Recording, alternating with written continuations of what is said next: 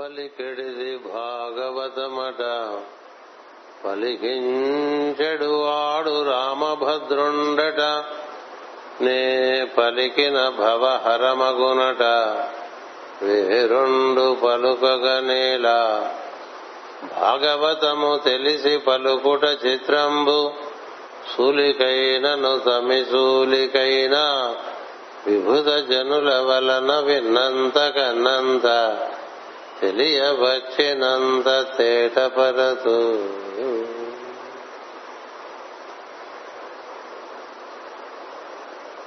శ్రీమద్ భాగవతము చతుర్థ స్కంధము ధ్రువోపాఖ్యానము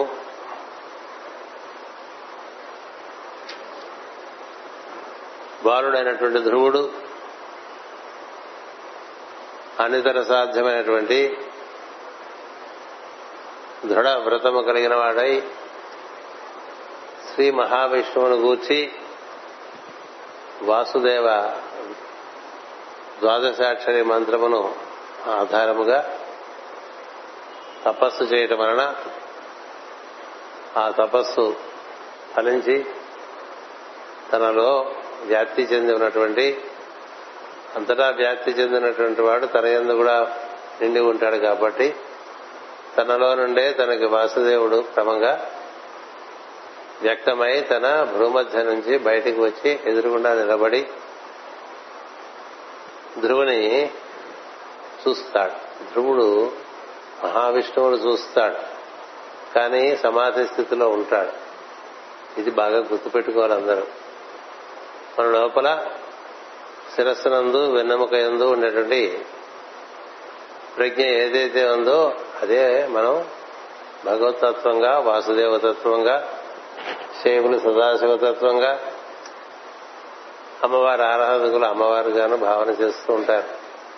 దానిని మనం అంతర్ముఖమై బాగా తపస్సు చేసుకుంటూ దాని ఎందు మనం ప్రవేశించినప్పుడు మన ఎందు ప్రసన్నత లోపల ఉన్నటువంటి దైవానికి కలిగినప్పుడు అతడు మన నుండి క్రమంగా ముఖద్వారము అయినటువంటి ఆజ్ఞా కేంద్రం నుండి బయటికి వెలువడి చతుర్భుజుడై దర్శనమిస్తాడు.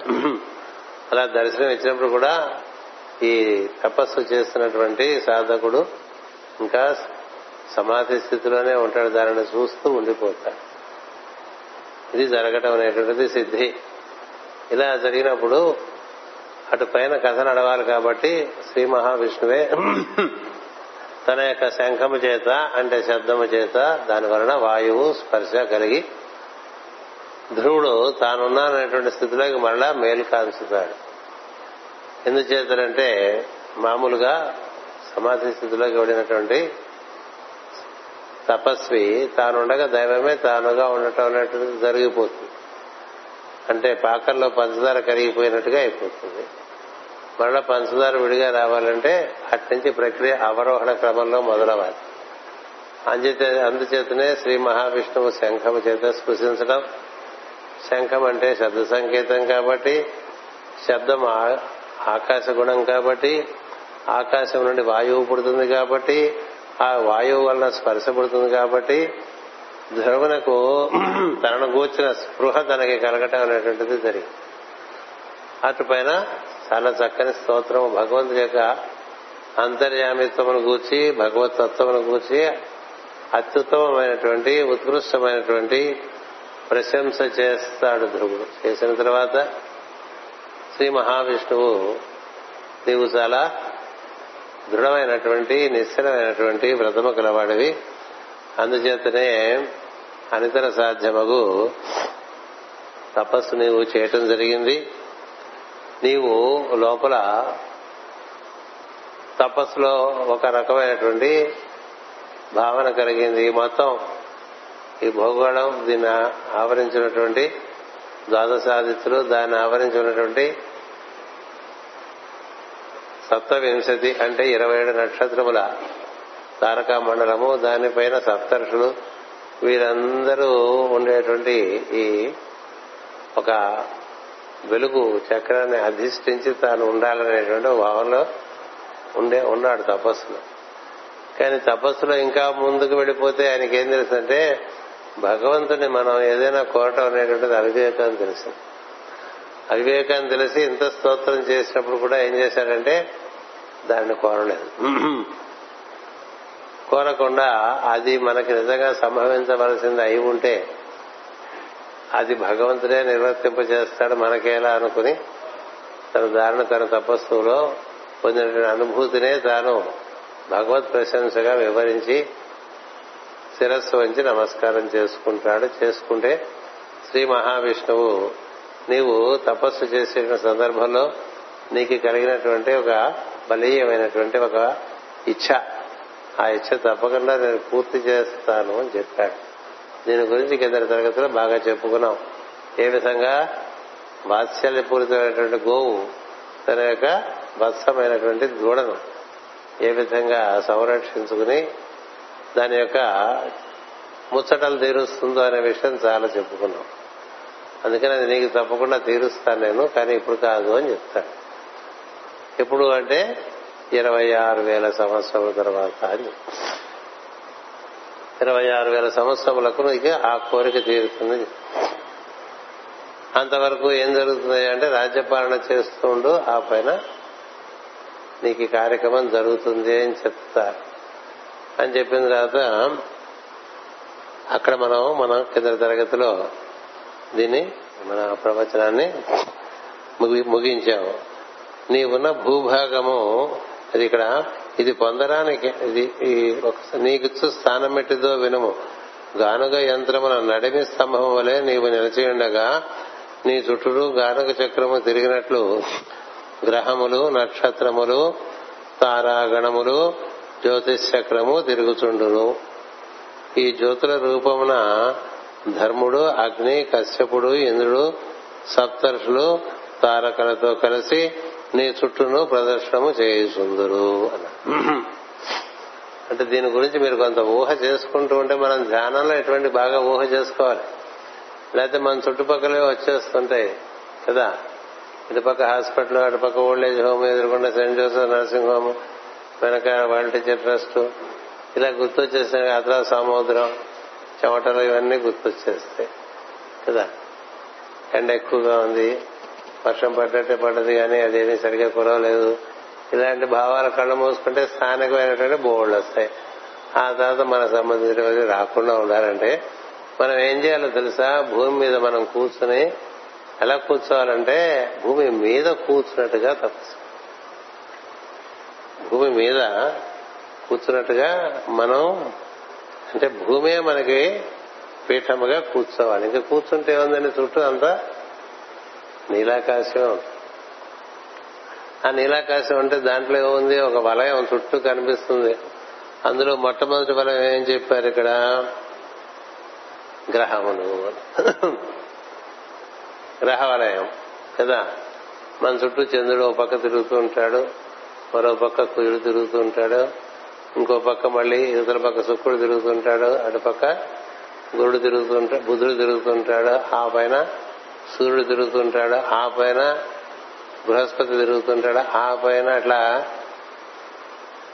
ఒక మనం ఒక భూచక్రం గనక బాగా భావన చేస్తే ఈ భూమండలం చుట్టూ గ్రహమండలం గ్రహమండలం చుట్టూ సూర్యమండలం సూర్యమండలం చుట్టూ తారకా మండలం నక్షత్ర మండలం నక్షత్ర మండలం చుట్టూ జ్యోతిష్ స్వరూపంగా ఉండే తారకల మండలం.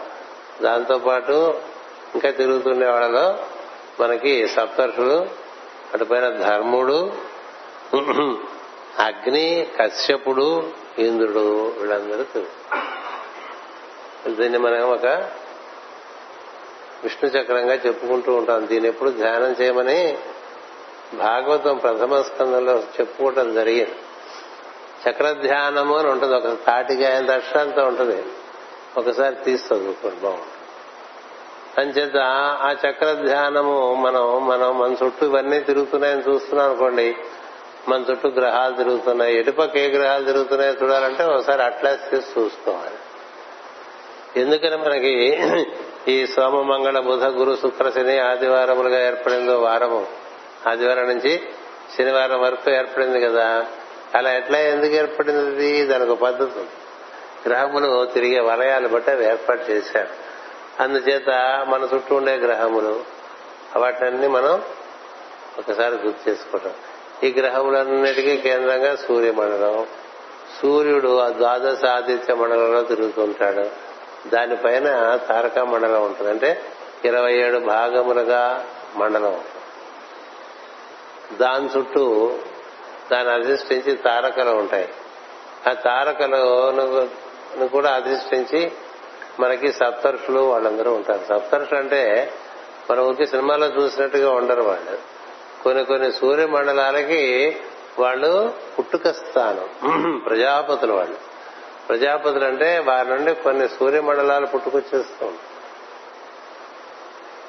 మన ఊరికి దక్ష ప్రజాపతి ఏదో సినిమాలో చూసి ఇలా ఉంటారు ప్రజాపతులు అంటే వశిష్ఠుడు అంటూ ఉంటాం కదా కశ్యపుడు అత్రి వీళ్ళందరి గురించి చెప్పుకుంటూ ఉంటాం కదా. కానీ ఇవి ఒక్కొక్కటి ఏంటంటే కొన్ని సూర్యమండలముల గుంపులకు ఒక కేంద్రం. ఇలాంటివన్నీ చుట్టూ తిరుగుతున్నాయని భావం చేసుకుంటున్నాను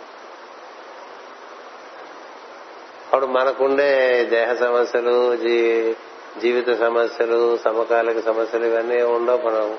లిఫ్టెడ్ అప్ కదా? ది ప్రేయర్ లిఫ్ట్స్ అప్ అని పెట్టాం బయట కదా? ఎంతమంది చూస్తారో నాకు తెలియదు లోపలికి వచ్చేప్పుడు చూసుకురండి అంటే మన ఇక్కడికి వచ్చింది ఎందుకంటే మనం కళ్ళు మూసుకుంటే మనకుండే సమస్యలు కూరుకుపోవటానికి. కాదు ప్రేయర్ దేనికి పనికి వస్తుంటే ముందు మన పరమ గురువులు వారి ఆశ్రమాలు అవన్నీ దర్శనం చేయండి భూమి మీద. పుణ్యక్షేత్రాలు దర్శనం చేయండి తారకామండలం దర్శనం గ్రహమండలం దర్శనం చేయండి సూర్యమండలం దర్శనం చేయండి. అట్లా మనం పెంచుకుంటూ పోవాలి మన అవగాహన. ఎందుకంటే ప్రజ్ఞకి ప్రయాణం చేయడానికి పెద్ద కాలంతో సమానంగా ప్రయాణం చేయగలదు అత్యంత వేగవంతంగా ప్రయాణం చేస్తుంది అలా మనం వైశాల్యంలోకి వెళ్ళామనుకోండి అప్పుడు చెప్పినటువంటి విషయం బాగుంటుంది. నీ చుట్టూను గానుగ చక్రము తిరిగినట్లు గ్రహములు నక్షత్రములు తారకా గణములు జ్యోతిష్ చక్రము తిరుగుతుండను ఈ జ్యోతుల రూపమున ధర్ముడు అగ్ని కశ్యపుడు ఇంద్రుడు సప్తర్షులు తారకలతో కలిసి నీ చుట్టూను ప్రదర్శన చేయుతుందరు ఇది పొందరాని కేంద్ర స్థితి. పొందరాని కేంద్ర స్థితి. కేంద్రం ఒక్కటే ఉండను గనక అన్యులు దాని అందుండట సాధ్యము కాదు. మూడు లోకములు ప్రళయం అందినప్పుడు కూడా నశింపక నీ ద్రవముల మార్గము ప్రకాశించుతుండను అలాంటిది ఇస్తానండి అంటే ఈ తిరిగే దానికి తాను ఒక ఇరుసుగా ఉంటాడనమాట. ఆ ఇరుసే భూమి కూడా ఇరుసుగా ఉంది. ఈ భూమి చుట్టూ అంటే ఈ ఇరుసు చుట్టూ భూమి ఉందండి. ఇరుసు తిరగదు భూమి తిరుగుతుంటుంది ఇరుసు ఆధారంగా. అందుకనే తర్వాత మనకి కథలో భ్రమి అనే కథ వస్తుంది. ఆయన వల్ల భ్రమణం భాగవతంలో. భ్రమి తిరుగుతూ ఉంటుంది దాని చుట్టూ గ్రహాలు తిరుగుతూ ఉంటాయి. దాని చుట్టూ సూర్యుడు మన చుట్టూ తిరగడు సూర్యుడు కానీ అది తిరుగుతూ ఉంటుంది. దానికి కేంద్రం ఈ తిరిగేవన్నీ ఎంతవరకు ఉన్నాయంటే ముందు భూమండలం చంద్రమండలం సూర్యమండలం తర్వాత ఆదిత్య మండలం అటుపైన నక్షత్ర మండలం అటుపైన జ్యోతిష్ చక్ర మండలం జ్యోతిష్ మండలం. ఇట్లా ఈ మండలాలన్నీ చుట్టూ తిరుగుతూ ఉంటాయి. ఈ జ్యోతిష్ మండలంలోనే మన సప్తర్షులు వాళ్ళందరూ కూడా వస్తారు. సో వీళ్ళందరూ తిరగటానికి ఇరుసుగా నేను ఏర్పాటు చేస్తాను ఇరవై ఆరు వేల సంవత్సరం తర్వాత అని. ఎందుకని ఇరవై ఆరు వేల సంవత్సరాలు అన్నాడంటే ఇరవై ఆరు అంటే మనం చెప్పే గ్రేట్ ఇయర్ అని చెప్పి కదా? ఇంకో అవగాహన ఏంటంటే ఒక్కొక్క వెయ్యి సంవత్సరములు ఒక్కొక్క నక్షత్రం చొప్పున ఇరుసులా అప్రదర్శనంగా తిరుగుతూ ఉంటుంది. ఇరవై ఆరు వేల సంవత్సరాలు అయ్యేసరికి మళ్ళీ ఇరవై ఏడో నక్షత్రం మొదలుపెట్టిన నక్షత్రంలోకి వస్తుంది. అలాంటి పదం నీకు ఇస్తాను నువ్వు చేసిన తపస్సుగా అన్నాడు. అలాంటిది ఈయన దర్శనం చేశాడు. ఎందుకంటే విష్ణుపాదములు దర్శనం చేసే లోపల ఇలాంటి దర్శనం అంతా అవుతుంది. మనకి విష్ణుపాదాలు విష్ణుపాదాలు అంటూ ఉంటాం కదా. మనం నారాయణ వెళ్ళిపోతే తిరుపతిలో ఆ కాస్తమెట్లు ఎక్కేస్తే మనకు విష్ణుపాదాలు కనిపించేస్తుంటాయి. అంచేత ఈ విష్ణుపాదములు చేరటం అంటే ఈ సృష్టి ప్రారంభంలోకి చేరిపోవటం. ఆ విష్ణు పాదములకు దిగువగా ధ్రువతార ఉంటే ఆ ధ్రువతార దిగువగా ఈ మొత్తం ఈ జ్యోతిష్ చక్రం అంతా తిరుగుతూ ఉంటుందండి అలాంటి పదం నేను నీకు ఇస్తాను అని చెప్పి నీవు ఉన్న భూభాగము ధ్రువ పదం అనబడను ధ్రువతార మీరు చూద్దాం అనుకుంటే మీరేం చేయాలంటే సప్తర్షి మండలాన్ని చూడడానికి ప్రయత్నం చేయాలి ముందు. సప్తర్షి మండలంలో ఈ నాలుగు కోళ్ళు మూడు తోకగా ఉండే దాంట్లో ఆ మొట్టమొదటి నక్షత్రంకి ఇంకా ముందుకు వెళ్తూ ఉంటే ధ్రువతార కనిపిస్తుంది. అది ఉత్తరాయణంలో కనిపిస్తుంది. దక్షిణాయనంలో కనిపించదు. దక్షిణాయనంలో సప్తర్షి మండలం కనిపించదు. దక్షిణాయనంలో శారమయ మండలం కనిపిస్తుంది. అది ఉత్తరాయణంలో కనిపిస్తుంది. ఆకాశాన్ని చూడటం కూడా ఒక ఆక్యుపేషన్ అవ్వాలి. అయితే కొన్ని కొన్ని విషయాలు తెలుస్తుంటాయి. అసలు ఆకాశం చూసే పరిస్థితి ఉంది ఏం లేదు కదా. అందువల్ల మనకు చాలా విషయాలు తెలియవు. ఇలా చూస్తే ఈ ధృవతార సప్తర్షి మండలం కన్నా ఇంకా ఉత్తరంగా కనిపిస్తుంది. దానిపైకి ఇంకా వెళ్తే అక్కడ విష్ణు పదం ఉందని భాగవతం చెప్తుంది. అందుకని నా పాదముల నుండి నెక్స్ట్ స్టేషన్ ఇదే అని చెప్పేశాడు. నా పాదముల నుండి తర్వాత స్టేషన్ ఇదే నీ తర్వాత సప్తర్షి మండలము ఈ జ్యోతిష్ మండలము. ఈ జ్యోతిష్ మండలంలో ఇంకా లోపల ఇతర మండలాలు ఇవన్నీ తిరుగుతూ ఉంటాయి అబ్బాయి. అలాంటి పదం నీకు లభింపజేస్తానని చెప్పాడు. ఉత్తర దక్షిణ ధ్రువముల నుండి దూసుకుని నిలబడు రేఖగా ధ్రువుడు నిలబడిన మాస్టర్ గారి వ్యాఖ్యానం ఇది. ఈ వ్యాఖ్యానం మాస్టర్ గారు చెప్పకపోతే మామూలుగా ఎవరికీ తెలియదు. ఎందుచేతంటే అసలు భూమి ఎట్టా పుట్టిందో మనకు తెలియదుగా. ఈ ఇరు సాధారణంగానే ఈయన చేసిన తపస్సుకి బలపరుపుగా ఉండే భూమి క్రమంగా గోళమైపోతే ఈయనే దాంట్లోకి అట్లా ఇరుసుగా దిగించేస్తాడు అందుచేత ఉత్తర దక్షిణ ధ్రువం నుండి దూసుకుని నిలబడి రేఖగా ధ్రువుడు నిలబడను అతనికి దిగువగా సప్తర్షి మండలము ఉండును. ధ్రువుడు ఒక ఆత్మ ప్రదర్శన చేయు బిందువును అధిష్ఠించి ఉన్నట్లు ఊహింపగా ఆ ప్రదక్షిణ కాలము భూమిపైన ఉన్న జీవులకు ఇరవై ఆరు వేల ఇరవై ఆరు వేల ఇరవై ఆరు వేల సంవత్సరములుగా భాషించను. ఒక్కొక్క నక్షత్రమున వెయ్యి సంవత్సరముల చొప్పున సంచారము చేసినట్లు భాషించును. భూమి చుట్టూను భూమధ్య రేఖ ఎదురుగా ఆకాశమున గ్రహములు చెరించుచు చక్రమున్నది. దానిని రాశి చక్రమందరు. దానిని ఇరవై ఏడు సమభాగములు చేయగా నక్షత్ర చక్రం ఏర్పడను. ఒక పరిభ్రమణము పూర్తి చేయుటకు అనగా ఇరవై ఇరవై ఏడవ నక్షత్రము ప్రవేశించుటకు ఇరవై ఆరు వేల సంవత్సరములు పట్టును. చెప్పిందే ముందు చెప్పాను అంతే. ఇదివరకు కూడా చదువుకోవడం చేత ఇప్పుడు రెండు సార్లు ధ్రువోపాఖ్యానం వ్యాఖ్యానం చేశాను. కానీ ఈసారి చాలా తపస్సు గురించి మాత్రం చాలా వివరంగా మనకు వచ్చి మనకి ఇక్కడ కాల పరిమితి లేదు కాబట్టి చక్కగా చెప్పుకుంటాం. అంటే ఇరవై ఏడు గదుల్లో ఇరవై ఏడుతో మొదలు పెడితే మొదట్లో ఏదో గదిలో ఉంటాడు కదా. అక్కడి నుంచి మొదలు పెడితే ఇంకా ఇరవై ఆరు వేల సంవత్సరాలు సరే మళ్ళీ ఆ గదికే వచ్చేస్తాడు. అందుచేత ఇరవై ఆరు సంవత్సరాలు సంవత్సరాలు అన్నారు అని మాస్టర్ గారు చెప్పారు.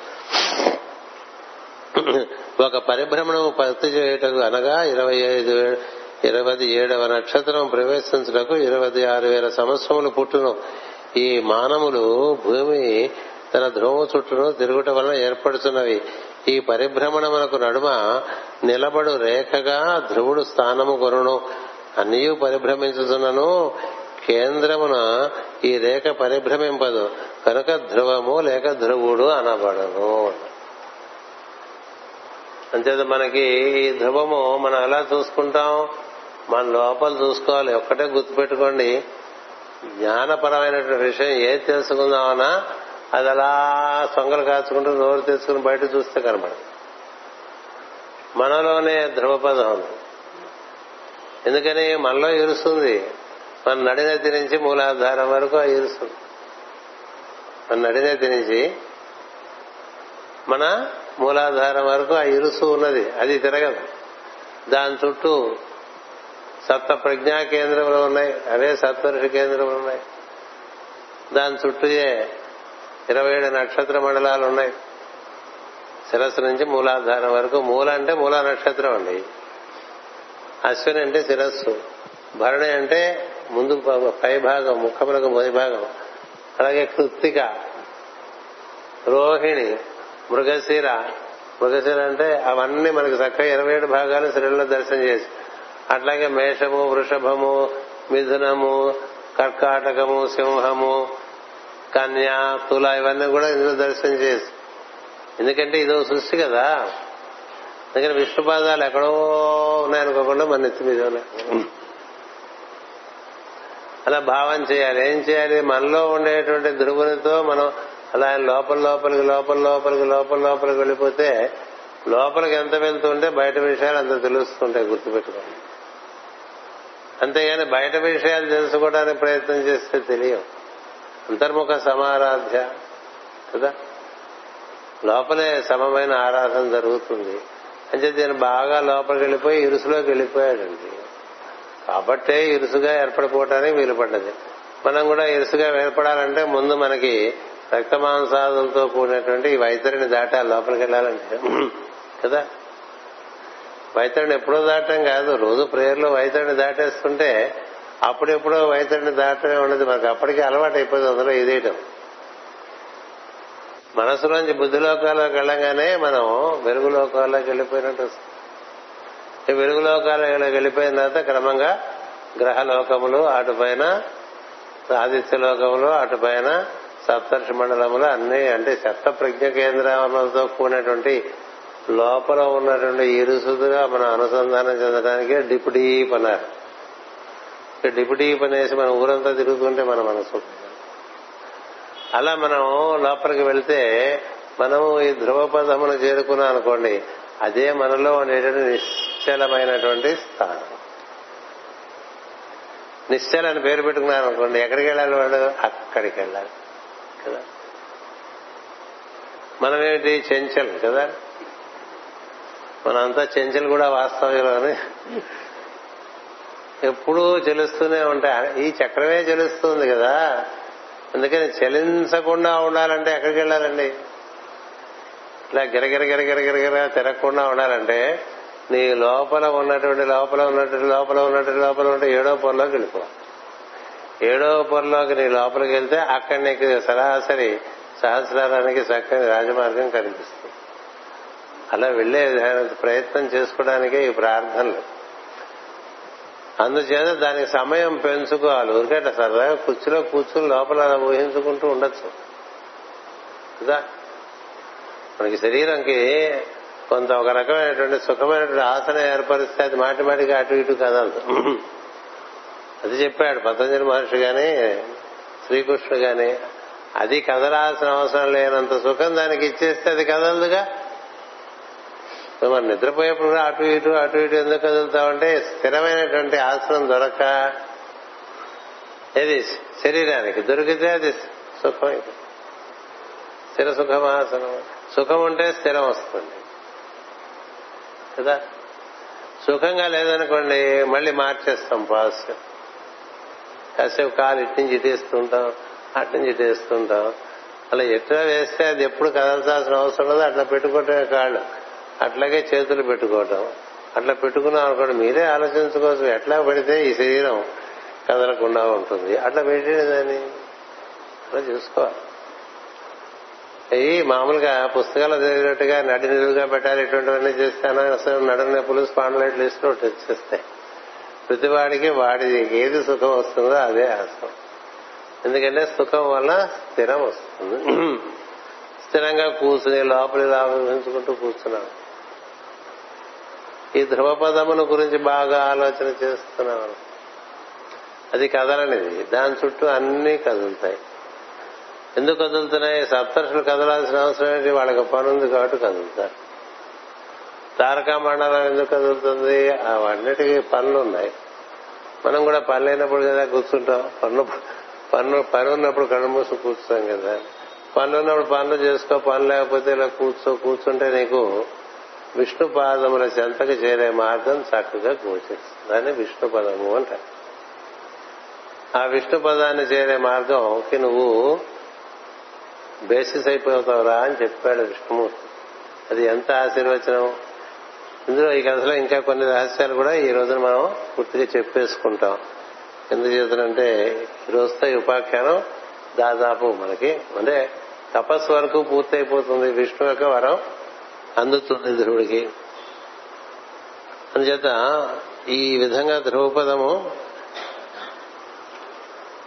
ఏర్పడిన తర్వాత ధ్రువము చుట్టూను నక్షత్ర మండలము మొలత్రాడుగా యొక్క వెంట తిరిగి వచ్చుటకు ఇరవై ఇరవై ఆరు వేల సంవత్సరములు పట్టును. సప్తర్షుల నక్షత్ర మండలముకు ఎదురుగా ఒక మారు తిరిగి వచ్చినట్లు కనిపించుటకు ఇరవై ఆరు వందల సంవత్సరములు పట్టును. ఇందు శతాబ్దములు సహస్రాబ్దములు కొలతలు కొలుచుటకు వీలగును. కనుక యుగములలో జరిగిన కథలను కొలుచుటకు ఇదియే ఆధారము. ఈ సప్తర్షి మండలం ఏ ఏ రాశి మండలంలో ఉందో తెలుసుకుని అప్పుడు ఆ కథలు ఎన్ని వేల సంవత్సరాల కింద జరిగినాయో కనుక్కున్నారు. వేరు వేదవ్యాసాది మహర్షులు గాని అటుపైన కాళిదాసాది మహర్షులు గాని. మనకి భారతంలో చెప్పినట్టుగా మహర్షి గారు పురుషమేధంలో రాస్తారు. ధర్మరాజు పట్టాభిషేకం సమయానికి సప్తర్షి మండలం మఖా నక్షత్రంలో ఉంది అన్నారు మఖా నక్షత్రంలో ఉండే సప్తర్షి మండలం ఇప్పుడు అక్కడి నుంచి తిరిగి మఖా నక్షత్రం అంటే సింహరాశి. అక్కడి నుంచి దాదాపు మేనరాశి చివరికి వచ్చేసి మాఘ మాసంలో ప్రవేశించడానికి లేక కుంభరాశిలో ప్రవేశించడానికి సంసిద్ధం అవుతుందంటే ఆ ఇరుసు యొక్క కదలిక ఇలా డెబ్బై రెండు సంవత్సరంలో ఒక డిగ్రీ చొప్పున అట్లా కదులుతూ కదులుతూ కదులుతూ కదులుతూ వచ్చి అప్పటికి ఇప్పటికి ఆ పరిస్థితి వచ్చింది. అవన్నీ మాస్టర్ గారు కొంత వారు తెలిసిన వారు కాబట్టి సమస్తము జ్ఞాన సంపద అపార మాస్టర్ గారి దగ్గర అవన్నీ కొన్ని ఇక్కడ చెప్పారు. ఇవి కూడా మనం వివరించుకుందాం. తిరిగి వచ్చినట్లు కనపట్లకు ఇందు శతాబ్దులు సహస్రాబ్దులు కొలతలు కొలుచుటకు వీలగును.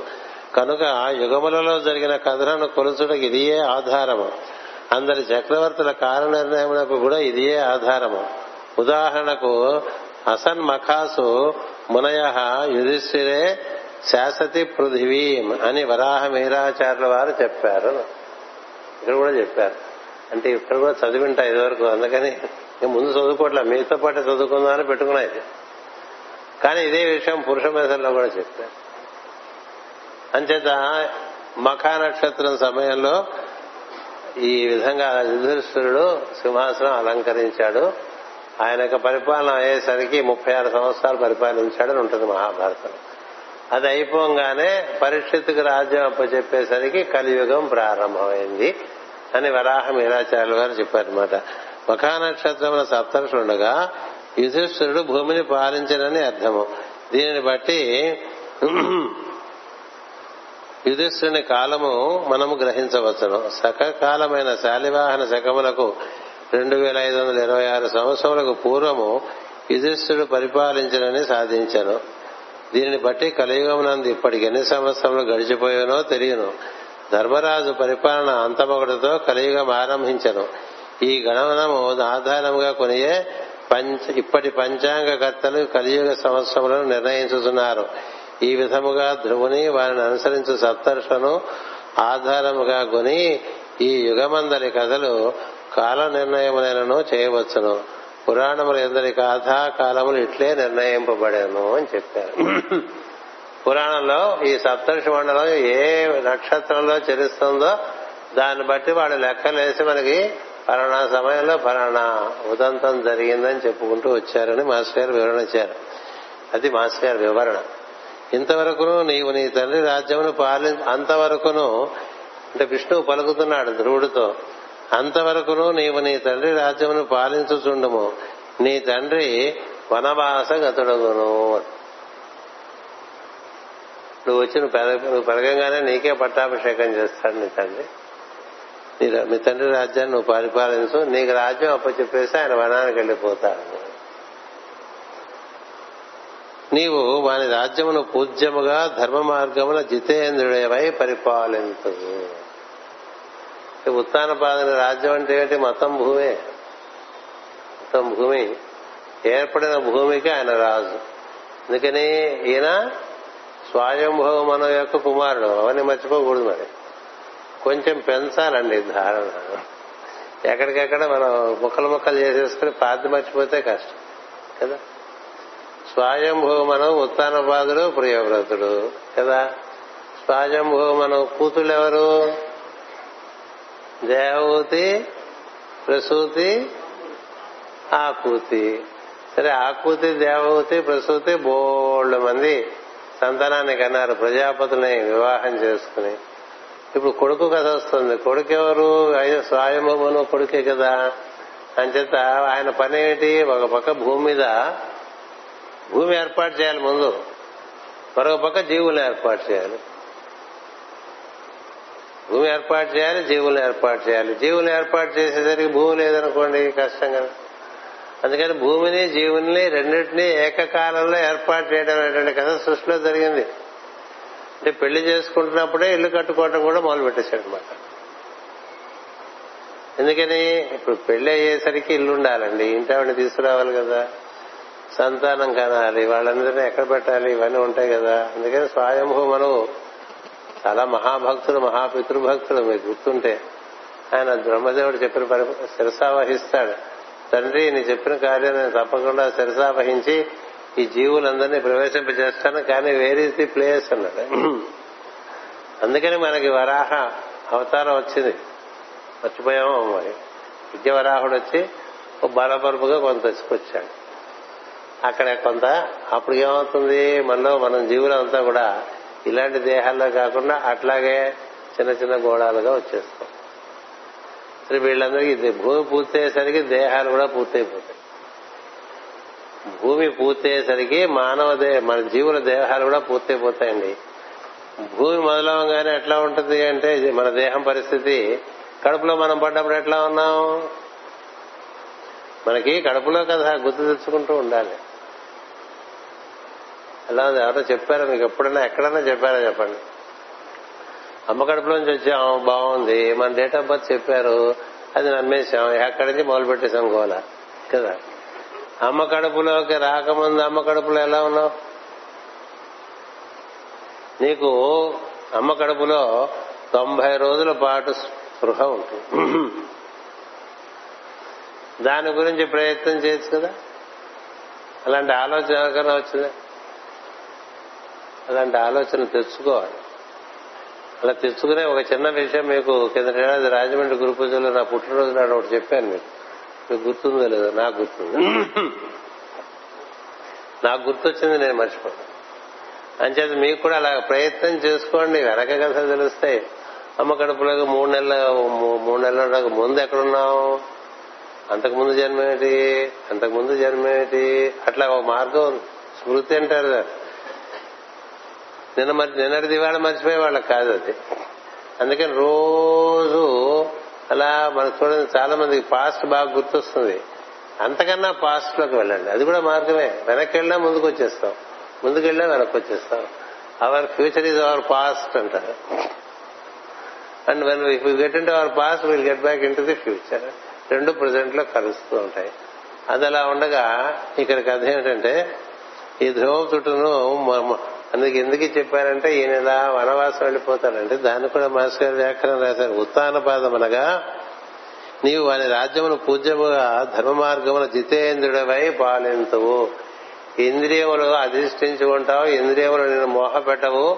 నువ్వు రాజ్యాన్ని అద్భుతంగా పరిపాలిస్తావు మీ నాన్న సామ్రాజ్యం అని చెప్పి. అక్కడ బ్రాకెట్లో ఉత్తానపాదులు అనే దానికి మీకు అప్పుడప్పుడు చూచాయిగానే చెప్పా. అంటే ఏమిటో? లంబకోణము అని చెప్పా. కదా? అంటే ధ్రువము ఇట్లా ఇరుసుగా దిగి వచ్చినప్పుడు భూమధ్యరేఖను దాంతో మనం పోలి కలిపితే అది లంబకోణం. భూమధ్యరేఖ ఈ భూగోళం ప్రతింటనో గ్లోబ్ ఉంటుంది కదా?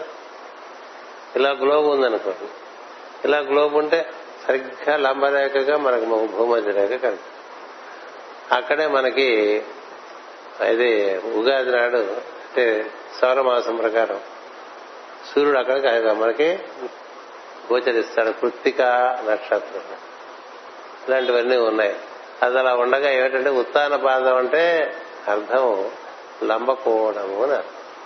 ఇక్కడ మాస్టర్ గారు రాస్తారు ఉత్తాన పాదం అనగా భూగర్భమున కేంద్రమగు ధ్రువరేఖ నుండి భూమధ్య రేఖ పైకి గీయపడు లంబకోణ రేఖ ఇది చాలా ముఖ్యం. భూమధ్యమున ఇప్పుడు ఈ ఇరుసు ధ్రువమండలంది. ఇలా మన లోపల నుంచి వెళ్తుంది కదా దాని చుట్టూ ఇలా గోడం కదా? మీరే ఊహించుకోండి రబ్బర్ బంద్ తీసుకుంటే గుచ్చేసేయండి ఒక ఒక బలపం. బలపం కాదు ఏమంటారు దాన్ని? దబ్బలం అది బుస్సుమని గాలిపోకుండా చూసుకోండి. అది తోల్చిస్తే చుట్టూ కదా ఇది కూడా అంతే చెప్పారు సివి గారు చాలా ఆశ్చర్యం వేసింది. ఇదేంటి ఇంత భయంకరంగా చెప్పేశారని? ఇరు చుట్టూ ఫుట్బాల్ బ్లాడర్ లాగా ఇదంతా ఏర్పడింది రాని. ఇలా లోపల ఒకటి ఉందనుకోండి ఆ లోపల ఇప్పుడు భూమి కేంద్రం ఒకటి ఉంటుంది కదా అది ఎవరు? ఈ ధ్రువపదములకు సంబంధించినటువంటిది. దాని నుంచి ఒక లంబకోణం అలా పైకి మనం పట్టుకొచ్చేసాం అనుకోండి ఏది? భూమి ఉపరితలం వరకు అంటే పై వరకు కనిపించే వరకు లోపల గర్భం నుంచి భూమి చుట్టూ ఇట్లా గీత గీసుకుంటూ ఉంటాం. అది కాదు ఇక్కడ చెప్పేది. భూమధ్య రేఖ ఎలా ఉంటుందంటే ఈ ఇరుసులో మధ్యలో కేంద్రం ఉంటుంది. ఒక ఒక స్ఫియర్ ఉందనుకోండి ఒక గోళ ఉందనుకోండి దానికి మధ్య నుంచి అన్ని పక్కలకి ఒకే దూరంలో ఉంటుంది. కేంద్రం నుంచి పరిధికి ఒకే దూరంలో ఉంటుంది. అక్కడి నుంచి ఒక గీత అలా లంబకోణం బయటకు వచ్చింది అనుకోండి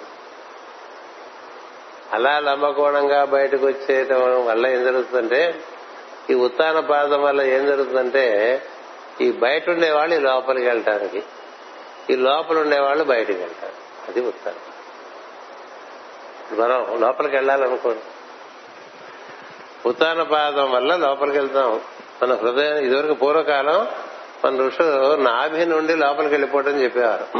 నాభి నుండి లోపలికి వెళ్తాం. మరికొందరు రాజయోగులు హృదయం నుంచి లోపలికి వెళ్ళిపోవటం చెప్పారు. ఇలా లోపలికి మీరు ఈ లంబకోణం ఆధారంగా లోపలి లోపల లోపల లోపల లోపల లోపలికి వెళ్ళారంట. ఇప్పుడు మనకి ఇక్కడ వాసుదేవ మంత్రం ఆధారంగా ధ్రువుడు లోపలికి వెళ్ళాడంటే ఏం జరిగింది? ఈ హృదయ పద్మము పన్నెండు దళములు కలిగింది మూడు మూడు దళాలు ఒక అరగా నాలుగు అరలు ఉన్నాయి. ఈ నాలుగు అరలలో తెలుసుకుంటూ లోపలికి వెళ్ళిపోయాడు అనుకోండి. అలా మనం లోపలికి వెళ్తే అక్కడ మనకు ధ్రువం జరుగుతుంది ఇలా వెళ్ళటానికి వీలుగా ఉండేటువంటి లంబకోణంగా ఉత్తాన పాదులు ఉన్నాడండి పైన ఇక ఈ భూమధ్య రేఖ మనకి మన దాని పైన మనం గీసుకుంటూ ఉంటాం.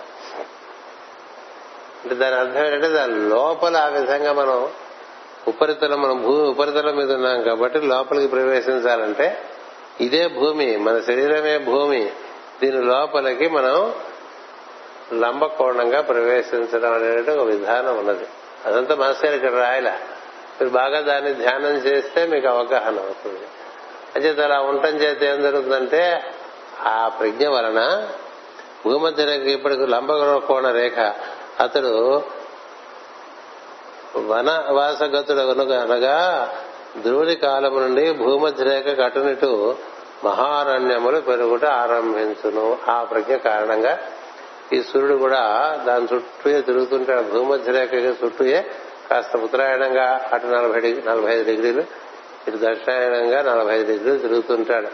అందుకనే భూమధ్య రేఖ నుంచి Tropic of Cancer Tropic of Capricorn అనే ఒక బెల్ట్ ఉంటుంది.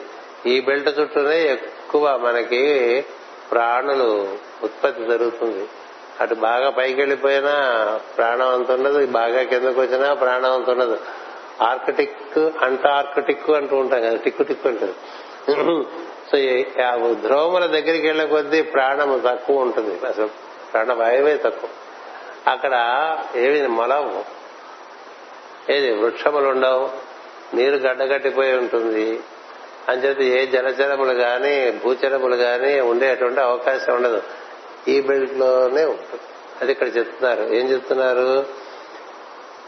నీ తండ్రి ఉత్తాన పాదములుగా భూగర్భముల కేంద్రముకు ధ్రువరేఖ నుండి భూమధ్య రేఖ పైకి గీయబడు లంబకోడ రేఖ. అతడు వనవాసగతుడు అగుడనగా ధ్రువుని కాలము నుండి భూమధ్య రేఖకు అటునిటు మహారణ్యములు పెరుగుట ఆరంభించను. అంతకుముందు భూమి ఎట్లా ఉంది? ఊరికే పైడిప్పే ఉండేది. ఈయన తపస్సు చేయడం వల్ల గోళమైంది ఆ గోడల్లోకి ఆయన ఇరుసలా దిగొచ్చేసింది. ఇరుసలా దిగొచ్చిన తర్వాత ఈ లంబకోణి ఈయన వనవాసంకి వెళ్తున్నాడు తండ్రి అంటే అర్థం ఏంటంటే ఈయన ప్రజ్ఞ కారణంగా ఈ భూగోళం చుట్టూ ఆ belt Tropic of Cancer to Tropic of Capricorn in between భూమధ్య రేఖ ఉంటుంది. ఇది మీకు అర్థం కాకపోతే ఎవరైనా భూగోళం తెప్పించి భూగోళ గ్లోబ్ కట్ తీసుకుని ఎవరి దగ్గరికి నా వెళ్తే తెలిసిన వాళ్ళ దగ్గరికి వాళ్ళకి మీకు చెప్తారు. చిన్నప్పుడు ఇవన్నీ ఏడో క్లాస్లో చెప్పేశారు. కాకపోతే మనం ఎనిమిదో క్లాస్లోనే దాన్ని వదిలేస్తాం కాబట్టి మనకి బాధ బాధలు జాగ్రఫీ అనేటువంటి ఒక సబ్జెక్ట్ వచ్చినప్పుడు అసలు ఈ చుట్టూ ఏ ఏ శీతోష్ణ శీతోష్ణములు ఉండే చోట ఎలాంటి పంటలు పండుతాయో మనకు చెప్పారు. ఎలాంటి ఫలములు ఎక్కడెక్కడ పండుతాయో చెప్పారు. ట్రాపిక్స్లో ఎలా ఉంటుంది బియాండ్ ట్రాపిక్స్ ఎలా ఉంటుంది ఇవన్నీ ఉన్నాయి. అందుచేత ఆ భాగం ఎక్కువ ప్రాణశక్తి కలిగి ఉంటుంది. అక్కడ ఎక్కువ వనములు ఏర్పడి ఉంటాయి. కాబట్టి నీ తమ్ముడు మృగములను వేటాడటకు వనమునకు పోయి చనిపోవును అన్నారు ఎవరి ఉత్తముడు అనే ఈ భూమధ్యరేఖ పట్టుకుని అలా వెళ్ళిపోతూ వెళ్ళిపోతూ చచ్చిపోయాడు. ఉత్తముడు ఏంటి? చచ్చిపోవటం ఏంటండి? ఉత్తముడు కదా? ఉత్తముడు ఎందుకు చచ్చిపోతాడు? చచ్చిపోడు. అంటే ఇవన్నీ రహస్యం. చాలా రహస్యార్థాలతో ఇస్తారు ఎందుకంటే ఋషులు ఊరికే ప్రతి వాళ్ళకి జ్ఞానం పనిచేస్తే వాళ్ళు అనవసరంగా దాన్ని తెలిసి తెలియకుండా నానా దరిద్రం చేసేస్తారని కొంత గుప్తంగా ఇస్తూ ఉంటారు.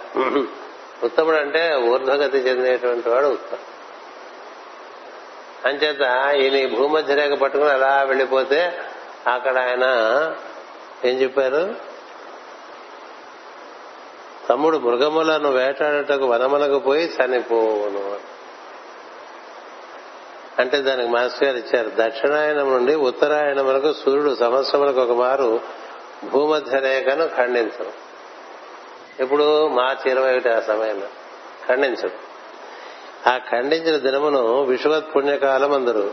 ఇది ప్రతి సంవత్సరము మార్చి ఇరవై ఒకటో తేదీ నాడు జరుగును. ఆ దినమున భూమధ్య రేఖపై నిలిచి కొలిచినచో అహోరాత్రములు సమభాగములుగా ఉండును. ఈ బిందువును వేదములలో పురాణములలో యజ్ఞ మృగము అనేది మృగమనగా వెతకబడినది అని అర్థము. ఈ బిందువునే సౌర సంవత్సరములకు సంవత్సరాది ఈ సంవత్సరాదిని నిర్ణయించడానికి వేద ఋషులు ఒక పుల్లను పాతి దాని నీడను కొలిచి ఈ ధనమును స్థాపించడివారు. ఈ బిందువు నుండి సమస్త ఖగోళ గణితమును లెక్కించడివారు. ఈ బిందువు ప్రతి సంవత్సరము భూమధ్యరేఖపై కొంచెము వెనుకకు నడుచుచునుండును ఈ నడుచుడనే గవామయము అని యజ్ఞముగా వేద ఋషులు గుర్తించిది ఈ బిందువుతో పాటు సంవత్సరాది కూడా వెనుకకు నడుచుచుండును దీనినే కాలస్వరూపుడకు శంకరుడు మృగరూపమైన యజ్ఞమును వేటాడుటగా వర్ణించిది నల్లలేడియగు దృష్టి నల్లలేడియందు దృష్టి నిలిపి వింటియందు ఎక్కుపెట్టిన బాణమును చూసుకొనుచున్న నీవు మృగ మృగము వెంట పరిగెత్తుతున్న పినాక పాణి వలెనున్నావు అని కాళిదాసు శాకుంతల నాటకమున మాతలి దృశ్య దుష్యంతుని ప్రశంసించను. నాటకము మొత్తమునందు చాంద్ర సంవత్సరం యొక్క కథ అంతర్వాహినిగా నడిచినది. కనుకనే దుష్యంతుడు చంద్రవంశపు రాజుగా చమత్కరింపబడను. ఈ బిందువునకై భూమధ్య రేఖ ఖండింపబడుట కావలసిన సూర్యగతి ధ్రువుని కాలముననే పుట్టినది. ఇట్లు ఖండింపబడుటయే ఉత్తానపాదుని కుమారుడు ఉత్తముడు చనిపోవుటగా తెలుపబడినది అన్నారు. ఇదంతా మీకు అర్థమయ్యేట్టుగా నేను చెప్పాలి కదా. ఇప్పుడు కూడా మీరు కావాలంటే ఒక పుల్ల పాతేసి మీరు ఒక పుల్ల పాతేస్తే మార్చి ఇరవై ఇరవై ఒకటో తారీఖు ఆ పుల్ల నీడబడుతూ ఉంటుంది. భూమధ్య రేఖ అది మనకి ఈక్వేటర్ని సూచిస్తుంది. అక్కడి నుంచి సూర్యుడు రోజు మార్చి ఇరవై ఒకటి నుంచి జూన్ వరకు ఎడం పక్కగా ఉత్తరం వైపుగా పోతూ ఉంటాడు. ఉత్తరం వైపుగా ఎంతవరకు వెళ్తాడు? జూన్ ఇరవై ఒకటి వరకు వెళ్తాడు. తొంభై రోజులు వెళ్తాడు. మార్చి నుంచి. అక్కడి నుంచి క్రమంగా ఏం జరుగుతుంటే రాత్రి పెరుగుతూ వస్తుంది. మళ్ళీ అటు నుంచి తిరిగి వస్తాడు. ఉత్తరాయణం నుంచి. ఉత్తరాయణం పూర్తయిపోయి మళ్ళీ తిరిగి వస్తూ మళ్ళీ భూమధ్య రేఖను కట్ చేస్తాడు. అప్పుడు సెప్టెంబర్ ఇరవై రెండో తారీఖు. అప్పుడు మళ్ళీ తిని ఇది కట్ అయిపోతుంది. మళ్ళీ దక్షిణాయనంగా వెళ్తాడు. అప్పుడు మనకు సూర్యుడు అటు వస్తూ ఉంటాడు. ఇప్పుడు సూర్యుడు ఇక్కడి నుంచి వస్తూ ఉంటాడు. రోజు ఒక్కొక్క డిగ్రీ చొప్పున అట్లా జరుగుతూ వెళ్తూ ఉంటాడండి. అంచేత కదిలేదాన్ని కాబట్టి అది ఆ విధంగా ఎప్పుడు కదులుతూ ఉంటుంది కాబట్టి దాన్ని కదులుతూ ఉండేదాన్నే కదా వేట ఆడాలనే ప్రయత్నంలో ఉంటా. అంచేత దాన్ని బట్టి ఉత్తరాయణంగా వెళ్ళాడండి ఉత్తముడు. ఇక్కడ మాస్టర్ రాయలేదు ఇంకొక విషయం చెప్తా. నేను ఉత్తముడు కదా అలా వెళ్తూ వెళ్తూ వెళ్తూ వెళ్తూ ఉంటే మేషరాశికి వచ్చేసరికి ఏం జరుగుతుంది? ఉత్తరాయణం ఎప్పుడు ప్రారంభమవుతుంది? డిసెంబర్ ఇరవై రెండు ప్రారంభం అక్కడి నుంచి ఉత్తరంగా వెళ్తాం అంటే డిసెంబర్ ఇరవై రెండు నుంచి మనం ధనుర్మాసం దాటి పుష్యమాసంలోకి వస్తాం. కదా? పుష్యం నుంచి మాఘం మాఘం నుంచి మేషం. వచ్చేసరికి భూమధ్య రేఖకి మనం వచ్చేసరికి ఇక్కడ ఉత్తముడికి ఇంకో లోకాల్లో ప్రవేశించేటువంటి ఒక పరిస్థితి వస్తుంది. ఆ విధంగా అతను మృగము చేత బయటాడబడ్డాడు అంటే మృగం చేతిలో చచ్చిపోయాడు అర్థం ఏంటంటే అట్నుంచి ఉత్తమ లోకాల్లోకి వెళ్ళిపోతాడు. దాన్నే మనకి వసంత నవరాత్రులుగా ఇచ్చారు పాశ్చాత్యులు పాస్ ఓవర్ అని చెప్పారు. పాస్ ఓవర్ అలా వెళ్ళిపోయాడు ఆయన. అట్లా వెళ్ళిపోతాడని విష్ణుమూర్తి చెప్తున్నాడు అనమాట ఈ ఈ ఉత్తర దక్షిణ గతులు మనం అంటే భూమి తిరుగుతా తిరగటం బట్టి మనకు అవి ఏర్పడుతూ ఉంటాయి. కానీ వాటిని మనం గమనించాలి. మన ఇంట్లో జూన్ ఇరవై ఒకటికి ఏ మూల నుంచి ఎండబడుతోంది? అక్కడ చాక్పిస్తోరో బొగ్గుతోరో గీత గీసుకో.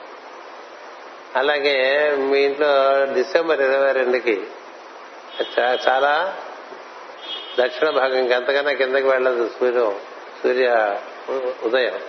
అక్కడ ఒక గీత గీసుకోండి. ఈ రెండింటి మార్గంలో మధ్య భాగం చూస్తే మీకు అక్కడికి మార్చి ఇరవై ఒకటి సెప్టెంబర్ ఇరవై రెండు టైంలో సూర్యుడు అక్కడికి వస్తూ ఉంటాడు. ఇలా రోజు ఒకే పక్క నుంచి సూర్యుడు తూర్పు నుంచి ఉదయిస్తున్నా ఆయన క్రమంగా ఆరు నెలల పాటు ఉత్తర ఉత్తరంగా వెళ్ళిపోతూ ఉంటాడు. అందుకని దాని ఉత్తరాయణ ఉంటాడు అంటే మూడు నెలలు బాగా భూమధ్య రేఖ నుంచి ఉత్తరంగా వెళ్ళి మళ్ళీ మూడు నెలలు భూమధ్య రేఖ దగ్గరకు వచ్చేస్తాడు. మళ్ళీ మూడు నెలలు భూమధ్య రేఖ నుంచి దక్షిణంగా వెళ్ళి మళ్ళీ మూడు నెలలో మళ్ళీ భూమధ్య అందుకనే ఈక్వినాక్సెస్ అవి అబ్జర్వ్ చేసుకోమని చెప్తారు సోల్స్టిసెస్. దాని ప్రకారమే మన శరీరంలో కూడా సూర్యప్రజ్ఞ యొక్క సంచారం చూసుకుంటూ ఉండాలి. ఇప్పుడు జ్యేష్ఠ మాసంలో సూర్యుడు ఉన్నట్టు అంటే మనం కంఠంలో సూర్యుడు ఉన్నట్టుగా భావన చేసి కంఠాన్ని చక్కగా నిర్వర్తించుకోవాలి. మా కంఠ శబ్దాల చీకట్లు. కదా? అది ఏం చేయాలి? అవి వెలుగుగా మార్పు చెందాలని కదా? అక్కడ సూర్యుడు ఉన్నాడు అన్న భావన ఉంటే అదొక పద్ధతి. సరే అటుపోవద్దు మనం. అందుచేత ఈ విధంగా దీన్నే ఈ విషయాన్నే ఏ విధంగా మనకి కాళిదాసు రచించినటువంటి అభిజ్ఞాన శాకుంతలము. మాస్ గారు అసలు ఆయన చాలా గొప్పడేవారు మన మా మొదటి వాళ్ళందరినీ. వేస్ట్ మీ లైఫ్స్ అని ఎందుకంటే కాళిదాస్ చదువుకోలేదు కదా వాల్మీకి చదువుకోని వాడిని వేదవ్యాసుని చదువుకోని వాడిని శంకరాచార్యుల వారు రచించిన చదువుకున్న వాడిని తర్వాత ఈ కాళిదాసు రచించిన చదువుకున్నవాడు వాడికి ఆ మనిషికి పురుక్తి ఏం తేడా లేదని పురుగే ఆయన దృష్టిలో. కానీ చదువుకుంటే ఇప్పుడు ఈయన చెప్పింది ఎవరికి అర్థం కాదు. ఈయనకి ఎలా అర్థమైందంటే ఈయన జ్యోతిషము తర్వాత అస్ట్రానమీని ఏమంటాం? ఖగోళ శాస్త్రం. అవన్నీ తెలిసినారు కాబట్టి అందులో రహస్యాలు తెలిసి తెలిపి ఇచ్చారు. అందుకే మనకి ప్రస్తుత అంశం ఏమిటంటే నీ తండ్రి భూమధ్య రేఖ చుట్టూ ఉండే ప్రజ్ఞగా భూమధ్య కేంద్రం నుంచి పరిధి వరకు ఉండే ప్రజ్ఞగా ఉండటం చేత అది కారణంగా భూమధ్య రేఖకు అటు ఇటుగానే మొత్తం ప్రాణకూట అంతా కూడా ఏర్పడుతుంది.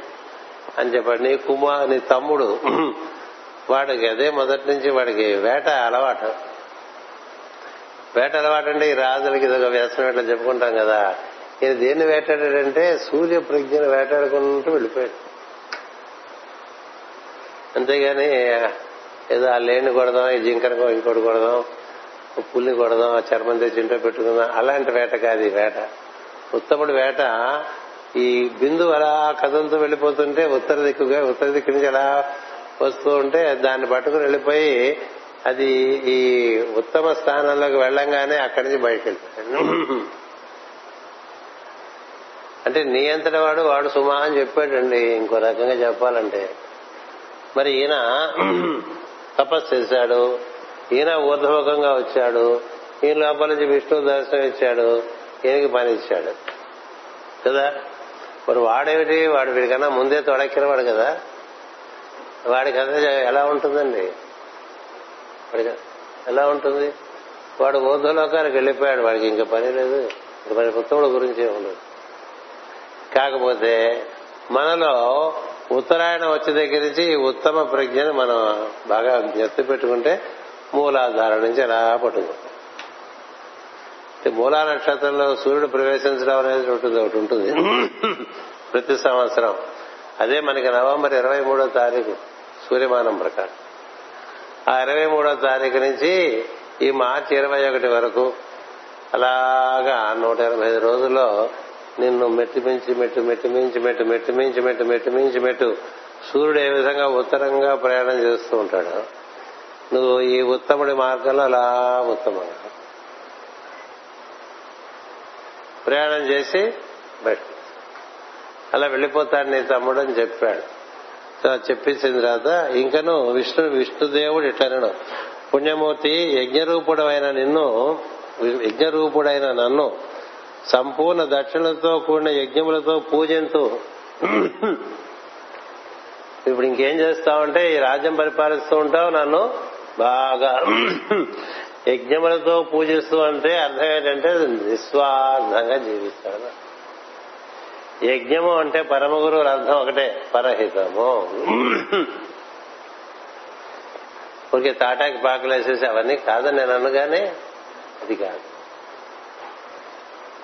పరహితమే యజ్ఞము. నీ జీవితం ఇతరుల కోసం సమర్పణ చెందితే అది పురుష మేధ యజ్ఞము అంటారు. అందులో పండినవాడే పండినవాడు మిగతా వాళ్ళందరూ పుడుతూనే ఉంటారు.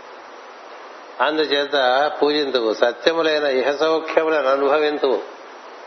ఇంకా చాలా అనుభవించాల్సిన ఉన్నాయిరా అని చేత అవన్నీ అనుభవిద్దు అని చిరకాలమున నన్ను ఆత్మలో దర్శిస్తూ సర్వలోకములచే నమస్కరింపదగు స్థానమును అలంకరించదవు.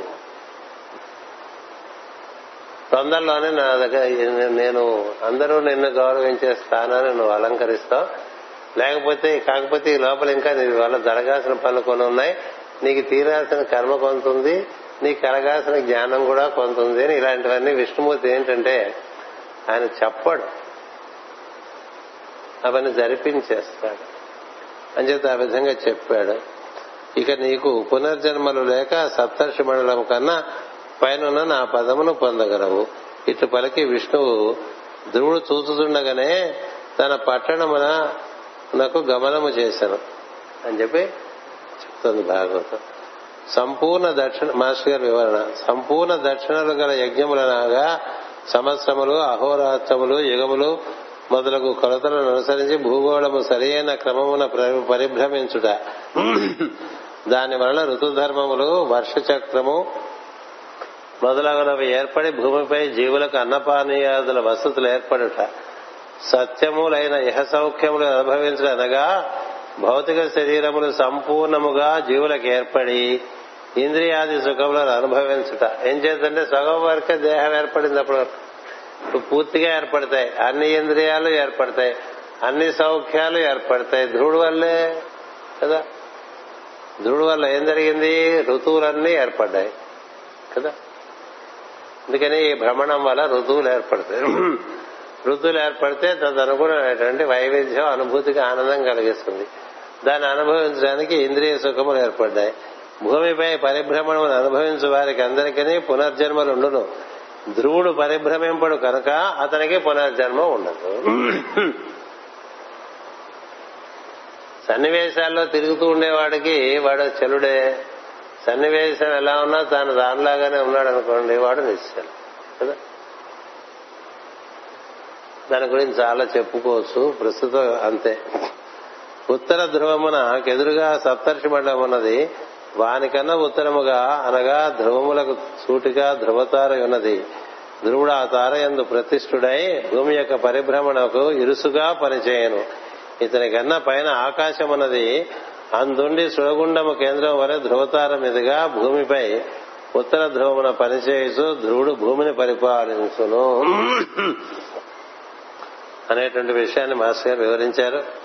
అంచేత ఈ ఈ భ్రమణం వల్ల ఇరవై ఏడు దినములు ఇరవై ఏడు సంవత్సరములు ఇరవై ఏడు శతాబ్దులు ఇరవై ఏడు సహస్రాబ్దులు మొదలుగా గల పరిభ్రమణములు ఏర్పడు చూడను అంతా ఇరవై ఏడు ఇరవై ఏడు ఇరవై ఏడు ఇరవై ఏడు నక్షత్రాలు అంటూ ఉంటాం కదా. ఇరవై ఏడు యుగాలు అంటూ ఉంటాం. ఇరవై ఏడు సంవత్సరములు ఇరవై ఏడు యాభై నాలుగు ఎనభై ఒకటి నోడల్ పాయింట్స్గా తీసుకోవాలి లైఫ్లో. ఇరవై ఏడు యాభై నాలుగు ఎనభై ఒకటి. అలాగే జరుగుతాయి ఏవి? ఇనిషియేషన్స్ కూడా. అంచేత తొమ్మిదితో వచ్చేటువంటివన్నీ కూడా చాలా ప్రధానం. అందులో ఇది చాలా ప్రధానమైన అంకెలు ఇరవై ఏడు సహస్రాబ్దులు మొదలుగా కలిపి పరబ్రహ్మణములు ఏర్పరచులను గనక ఇరవై కనుక ఇరవై ఆరు వేల సంవత్సరాలు పూర్తి చేసిన సంఖ్యతో ధ్రువుడు పరిపాలించనని చెప్పబడను. ధ్రువతారకు పైన ఉన్న ఆకాశమందలి శక్తులు సుడిగుండముగా పనిచేయచ్చు పనిచేయ తావునకు విష్ణు పదము యొక్క బొటన వ్రేలు అని పేరు. అందుండి దిగివచ్చు ప్రజ్ఞామయమైన శక్తిధారనే ఆకాశగంగ ఎందరు. ధ్రువుడచ్చడ నిజస్థానము వహించి ధ్రువతార మీదుగా భూమి ఉత్తర ధ్రువము నుండి దక్షిణ ధ్రువము దాటి రేఖను కల్పించి తన రాజ్యమును పరిపాలించును. ఇట్టి రేఖను మొట్టమొదటిగా మన భూగోళమునకు యజ్ఞవరాహమూర్తి తన కోరలతో ఏర్పరిచను. అటుపైన భూగోళము చుట్టూను భూమధ్య రేఖను మను ఏర్పరిచను. ధ్రువరేఖను ధ్రువుడు ఏర్పరిచను వరాహమూర్తి ఏర్పరిచిన రేఖలను బట్టి గోళములకు స్థితి ఏర్పడను. మనువు గీచిన రేఖను బట్టి జీవుల ధర్మములు ఏర్పడను. ధ్రువుని రేఖను బట్టి అహోరాత్రాది పరిభ్రమణం ఏర్పడను. ఇందు వరాహ రేఖలు ధ్రువరేఖ సృష్టిని శాసించును. మనో మనురేఖ ధర్మమును శాసించును. అంతేకాక మానవులు స్వధర్మాచరణము రూపమున మనురేఖను అనుసరించి సుఖపడుతున్నారు. మనువు నుండి రేఖగా వస్తున్న మార్గము పరమముగా పరమముగా అంగీకరించి అటునిటు దాటకుండా చక్రనేమి ఎందు దిలీపుని ప్రజలు వర్తించుతున్నారని కాళిదాసు రఘువంశంలో వర్ణించను. వృత్త ధర్మములు వయోధర్మములు వర్ణధర్మములు సక్రమముగా పరిపాలింపబడుట చేత మానవులు ఈ రేఖను తన ఎందు సృష్టిపరచుకుని మానవులు ఈ రేఖను తమ ఎందు స్పష్టపరచుకొని తుందురు అప్పుడు దేవతలను గౌరవించడయు దేవతలను దేవతల జీవులకు సకాలమున సస్య గో క్షీరాది సంపదలను ప్రసాదించి గౌరవించడయు జరుగును. ఇట్లు పరస్పరం గౌరవించడచే యజ్ఞం ఆచరింపబడట జరుగును. ఈ యజ్ఞ మార్గమున దేవతలను గౌరవించడం వలననే దేవతలు మిమ్ములను గౌరవించుతున్నారు అని గీతలో కృష్ణుడు చెప్పినాడు. అటుపైన ధ్రువుడు విష్ణుమూర్తి పాదములకు అర్చించి వాని వల్ల కలిగిన మనోరథము పరిమా పరిసమాప్తి నొందెను. కాని తన మనసున సంతృష్టి పొందకయే తన పురమునకు తిరిగి వచ్చాను. ముందు అంతవరకు చదివేయాల్సిన బాధ్యత నాకుంది. ఎంతేతంటే మరి మళ్ళీ ఓ నాలుగు వారాలు మనం కలవం కాబట్టి అంతవరకు చదివేశా. ఇప్పుడు కొంచెం టైం బట్టి వివరించుకుంటాం. Full time. అయిపోతుంది. వివరణ కూడా అయిపోతుంది. ఇప్పుడు ఏం చెప్పారండి? దీనికి సంతృప్తి ఎలా కలుగుతుంది? కలగదు కదా. ఎప్పుడో ఇస్తా అన్నాడు. ఎప్పుడో ఇస్తా అన్నాడు. ఇప్పుడేమో రాజ్యం వెళ్ళమన్నాడు రాజ్యం వెళ్ళటానికి తను ఎంత ఉత్కృష్టమైనటువంటి స్థానాన్ని తను కల్పించాడు కూడా చెప్పాడు. దానివల్ల తృప్తి ఉంటుంది. కానీ ఆ ధ్రువ పదము ఒకటి ఉంది ధ్రువ రేఖ ఒకటి. ధ్రువ రేఖగా తను పనిచేస్తూ ఉంటే ఆ తర్వాత క్రమంగా ధ్రువ పదము నుండి అది ఎక్కడి నుంచి ఎక్కడి వరకు ఉందని చాలా ఆశ్చర్యం కలుగుతుంది కదా? ధ్రువ పదం అంటే విష్ణు పాదముల నుండి విష్ణు శక్తి ఆకాశగంగగా దిగొస్తుంది. దిగొస్తే మొట్టమొదట తగిలేది చక్రంలో దిగేప్పుడు ధ్రువ పదం అంటే ధ్రువుడు ఉండేటువంటి స్థానం అక్కడి నుంచి ధ్రువము ఉంటుంది. ఆ ధ్రువము కిందగా ఈ జ్యోతిష్ మండలం ఉంటుంది. ఆ జ్యోతిష్ మండలం కిందగా తారక మండలం ఉంటుంది. దాని కిందగా నక్షత్ర మండలం ఉంటుంది. అందులో జ్యోతిష్ మన ఆదిత్య మండలం ఉంటుంది. అందులో గ్రహ మండలం ఉంటుంది. అందులో చంద్రమండలం ఉంటుంది ఆ తర్వాత భూమి ఉంటుంది. ఈయన ఎక్కడి నుంచి ఎక్కడ దింపారండి? ఈయన ఇరుసు అక్కడి నుంచి ఆ ధ్రువపదం నుంచి ఈ భూమధ్య ఈ ఈ- భూ భూగోళం ఉత్తర ధ్రువం నుంచి దక్షిణ ధ్రువం నుంచి కింద వరకు ఇంకా. కింద వరకు అంటే ఏంటి? కింద కూడా సుడిగుండం ఉంటుంది. దక్షిణ ధ్రువం కింద సుడిగుండం ఉంటుంది దక్షిణ ఉత్తర ధ్రువం పైన ధ్రువం సుడిగుండం ఉంటుంది. ఈ రెండు సుడిగుండములు తిరుగుతుంటే మధ్యలో ఇది గోడం తిరుగుతూ ఉంటుంది. ఇలా తిరుగుతూ ఉండడం వల్ల ఇది ఉంది. తిరగడం ఆగిపోతే పడిపోతుంది. కదా? ఇలా ఏర్పడిన దాంట్లో మొట్టమొదటగా ఈ ఈ ఈ ప్లాన్ ముందు బ్లూ ప్రింట్ వరాహ యజ్ఞ వరాహమూర్తి ఏర్పాటు చేశాడని చెప్తున్నారు మాస్టర్ గారు. యజ్ఞవరాహమూర్తి కోరల నుంచి వెలుగు వచ్చిందని చెప్తారు కదా? ఆ వెలుగు వల్ల ఈ భూమిని ఉద్ధరించేప్పుడే ఆయన కోరల నుంచి ఆ వెలుగు వచ్చి ఈ హిరణ్య అక్షుణ్ణి వాడిని పట్టుకుని పై తీసుకొచ్చి భూమిని తన యొక్క కొర్రల మీద పెట్టుకుని వాడిని సంహరించడం అవన్నీ అప్పుడు చదువుకున్నాం. అందుకని మొట్టమొదట ది ఈథరిక్ లైన్ అంటే సూక్ష్మమైనటువంటి ఈ ధ్రువరేఖను తాను ఏర్పాటు చేశాడు. ఏర్పాటు చేసిన దానికి ఇప్పుడు ఈయన్ని ప్రతినిధిగా పెట్టాడు దాన్ని. నువ్వు నువ్వు దాని పని చూస్తూ ఉండు అని. ఎందుకంటే అందరినీ అందరూ ఆయన పెట్టిన వాళ్ళే చతుర్ముఖ బ్రహ్మన ఆయనే? రుద్రులైనా ఆయనే? ప్రజాపతులైనా ఆయనే? అందరూ ఆయనే ఇలా తిరిగి వచ్చారు కదా. అంచేత ఆ విధంగా దిగి వచ్చి ఈ విధమైన ఏర్పాటు దీని ఒకసారి మీకు చదివి వినిపిస్తాను. ధ్రువతారకు పైన ఆకాశమందల శక్తుల సుడిగుండముగా పనిచేయి తావునకు విష్ణు పదం యొక్క బొటన వేలు అని పేరు అందుకనే సహస్రం పైన ఉంటుంది విష్ణు పాదం కానీ దండం పెట్టేప్పుడు ఇట్టా పెట్టుకోగా ఇలా కదా గోవిందా అంటూ ఉంటాం కదా. అలా పైకి నీ నీ నడినెత్తి మించి అలా పైకి వెళ్ళిపోతుంటే నీకు ధ్రువ పదము అదే విష్ణు పదం. విష్ణు పదము యొక్క బొటన వేలు అని పేరు. అక్కడే ఉన్నాడు మా తాతయ్య అని చెప్పాడు. అన్నమాచార్యుల మనవాడు పాట పాడు భావింప విష్ణు పాదములందు ఆవరించి ఉన్నవాడు మా తాతయ్యను పాడుకున్నాడు. మంచి పాట చాలా బాగుంటుంది. అంచేత అందుండి దిగివచ్చు ప్రజ్ఞామయ శక్తి ధారణే ఆకాశగంగా అందరు ఆ వచ్చే ధారణే కదా భూమి మీద పడితే నేను పట్టుకుని నీకు అందరికి అందిస్తానని శివక అని కథ ఉంటుంది. భగీరథుడు పట్టుకొచ్చాడని ధ్రువుడు అసలు నిజస్థానం వహించి ధ్రువతార మీదుగా భూమి ఉత్తర ధ్రువము నుండి దక్షిణ ధ్రువము దాటి రేఖను కల్పించి తన రాజ్యమును పరిపాలించను అది మన వెర్టికల్గా ఆ ధ్రువపదము నుండి ఈ దక్షిణ ధ్రువం కింద వరకు ఉండేటువంటి ప్రాంతం అంతా దాని చుట్టూ ఏర్పడినటువంటి మండలములన్నీ ఆయన కారణంగా అవి తిరుగుతూ ఉంటాయండి.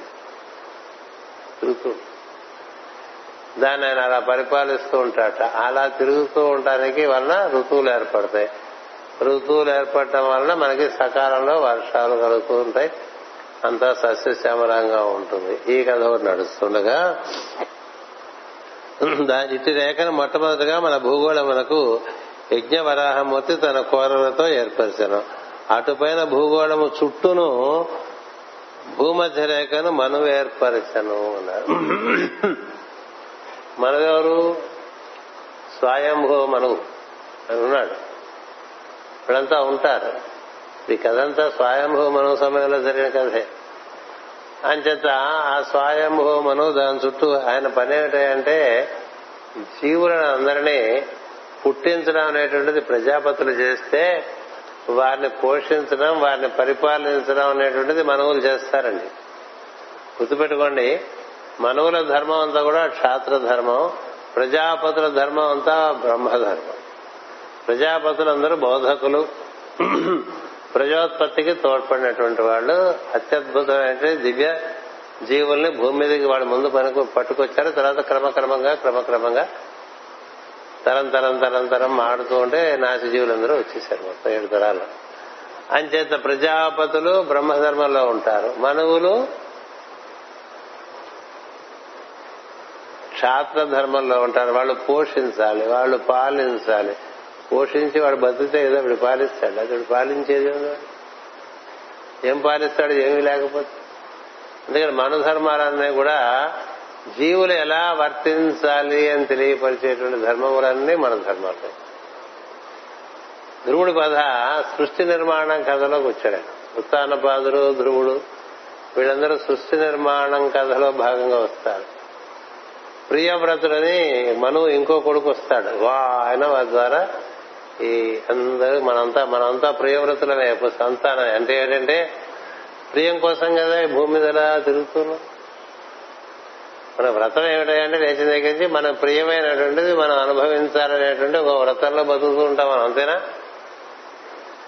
ప్రియవ్రతులు గృహవ్రతులు ఇలాంటివన్నీ చెప్తూ ఉంటారు. వాటి చుట్టూ తిరుగుతూ ఉంటాం. దానికి ఆయన నుంచి దిగి వచ్చిన కొడుకు ఆ పని చేస్తూ ఉంటాడు. అందుకని ఈయనేం చేసేట? భూగోళము చుట్టూను భూమధ్య రేఖ చుట్టూను ఒక గోళం ఏర్పరిచి ధ్రువరేఖను ధ్రువుడు ఏర్పరిచను వరాహమూర్తి ఏర్పరిచిన రేఖలను బట్టి గోళములకు స్థితి ఏర్పడను మనువు గీచిన రేఖను బట్టి జీవుల ధర్మములు ఏర్పడను ఆయన ఏం చేశారంటే ఇట్లా నిలువుగా ఒకటి ఉండగా ఇట్లా లాటిట్యూడినల్ ఉన్నాయి కదండి మనకి. ఉన్నాయా? ఇప్పుడు మనం ఏ లాటిట్యూడ్లో ఉన్నాం? విశాఖపట్నంలో? సెవెంటీ నార్త్ తెలియాలి. భూమధ్య రేఖకి మనం ఎంత పైన ఉన్నాం? మనం భూమధ్య రేఖ కింద ఉన్నామో పైన ఉన్నామో కూడా తెలియదేమో చాలా మందికి. భారతదేశం మొత్తం భూమధ్య రేఖ పైనే ఉంది. కదా? మరి భూమధ్య రేఖ పైన ఉన్నప్పుడు మనం ఏ లాటిట్యూడ్లో ఉన్నాం? చెప్పండి. తెలియదు. తెలియాలంటే చూసుకోవాలి. భూగోళం చూసుకోవాలి. సెవెంటీన్ డిగ్రీస్ నార్త్ మీరు యూరోప్ వెళ్ళారనుకోండి పార్టీ ఉంటుంది. ఇంకా పైన ఏం జరుగుతుంది? ఇట్లా లాటిట్యూడ్ పైకెళ్తున్న కొద్దీ సమశీతోష్ణ స్థితి తగ్గిపోతూ తగ్గిపోయి బాగా చలి నాలుగు ఋతువులే ఉండటం అంతంత మాత్రంగానే ప్రాణవాయువు లభించడం తదనుగుణంగా అక్కడ జీవులు ఎట్లా జీవించాలో కూడా మనమే ఏర్పాటు చేస్తాడు అది ఒక వాక్యం రాశారు మాస్టర్ గారు. ఏం రాశారంటే మనవు గీచిన రేఖను బట్టి జీవుల ధర్మములు ఏర్పడాను అన్నారు ఇప్పుడు ఇక్కడ భూమధ్య రేఖకు మనం దగ్గరగా ఉన్నాం. పదిహేడు డిగ్రీలే కదా. అంచేత మనం చొక్కాలు ఎప్పేసి తిరుగుతుంటే బాగానే ఉంటుంది. మగవాళ్ళు కదా? దక్షిణంకి వెళ్తున్న కొద్దీ ఇప్పుడు కేరళ లాంటి చోట్ల స్త్రీలు కూడా పైన చెంగులు వేసుకోరు. ఎందుకంటే వేడి. ఎంత బట్ట కప్పుకుంటే అంత అసౌకర్యం నిజానికి. కదా? అంచేత ధర్మాలు ఎలా ఏర్పరిచాడంటే పైకి వెళ్తున్న కొద్దీ వస్త్రధారణం కట్టు బొట్టు కాక ఆహారం దొరికేవి కూడా వేరువేరుగా ఉంటాయి. కదా? మనం ఏ జర్మనీలో వెళ్ళిపోయి నాకు ఇక్కడ తోటకూర కావాలంటే దొరకదు. దొండకాయ కావాలంటే దొరకదు. ఇక్కడ ఈ సమశీతోష్ణ స్థితిలో పడినంత బాగా పంటలుగా ఫలములు గాని కారగు కూరగాయలు గాని ఇతర ప్రదేశాల్లో దొరకదు అనుగుణంగా వాళ్ళు జీవించేట్టుగా వాళ్ళకి ఇక్కడ ధర్మాలు ఏర్పరిచారు. హిమాలయాల్లో ఆ పురోహితుడు స్వెటర్ వేసుకుని చొక్కా వేసుకుని దాని మీద పని వేసుకుని దాని మీద చొక్కా వేసుకుని దాని మీద స్వెటర్ వేసుకుని మీద టోపీ పెట్టి వాడు పూజ చేస్తున్నాడంటే తప్పే ఉందండి. ఇక చొక్కా వేసుకుంటే కోపం వచ్చేస్తుంది వాడికి. ఎంచేత అది మనకి మనకునేటువంటి శీతోష్ణములను బట్టి ఏర్పాటు చేశారు. ఇంగ్లాండ్ ఉందనుకోండి బయటికి వెళ్ళేవాడు గొడుగు తీసుకోకుండా వెళ్ళడం. ఎప్పుడు బయటికి వెళ్ళే గుమ్మం దగ్గర గొడుగు ఉంటుంది. ఇంట్లో ఎంతమంది ఉంటే అన్ని గొడుగులు ఉంటాయి. ఎందుకని? ఎప్పుడు వర్షం పడుతుందో తెలియదు. ఎప్పుడైనా వర్షం పడుతుంది ఎప్పుడైనా పడుతుంది అందుకని మనకి అక్కడ ఏంటంటే మొట్టమొదటి పొద్దునే లేవగానే ఇక్కడ ఉంటాడు అక్కడ ఉంటాడు. కదా? వాడితో వీడు మాట్లాడుతుంటే మొట్టమొదటి ఏమడుతాడు అవిస్ ది వెదర్ అంటాడు. ఎందుకని? ఇక్కడ వర్షం పడుతూ ఉంటుంది అక్కడేమో సూర్యుడు వెలుగు ఇంకో చోట గాలి ఉంటుంది. దేశమతం దేశం కాదు ఒక ఊళ్ళోనే. అందుకని how is the weather how is the weather అని వాడు అడుగుతూ ఉంటాడు. మనం మనం బాగా అనుకరించడంలో మనకన్నా మించిన వాళ్ళు ఎవరు లేదు ఏపీ కదా? కోతుల్లాగా? మనం కూడా ఫోన్లో హవీస్ ది వెదర్ బ్రదర్ అని పక్కవాడిని అడిగితే ఏమండి ఎదరా క్రికెట్ అదా కరాటే స్టైల్.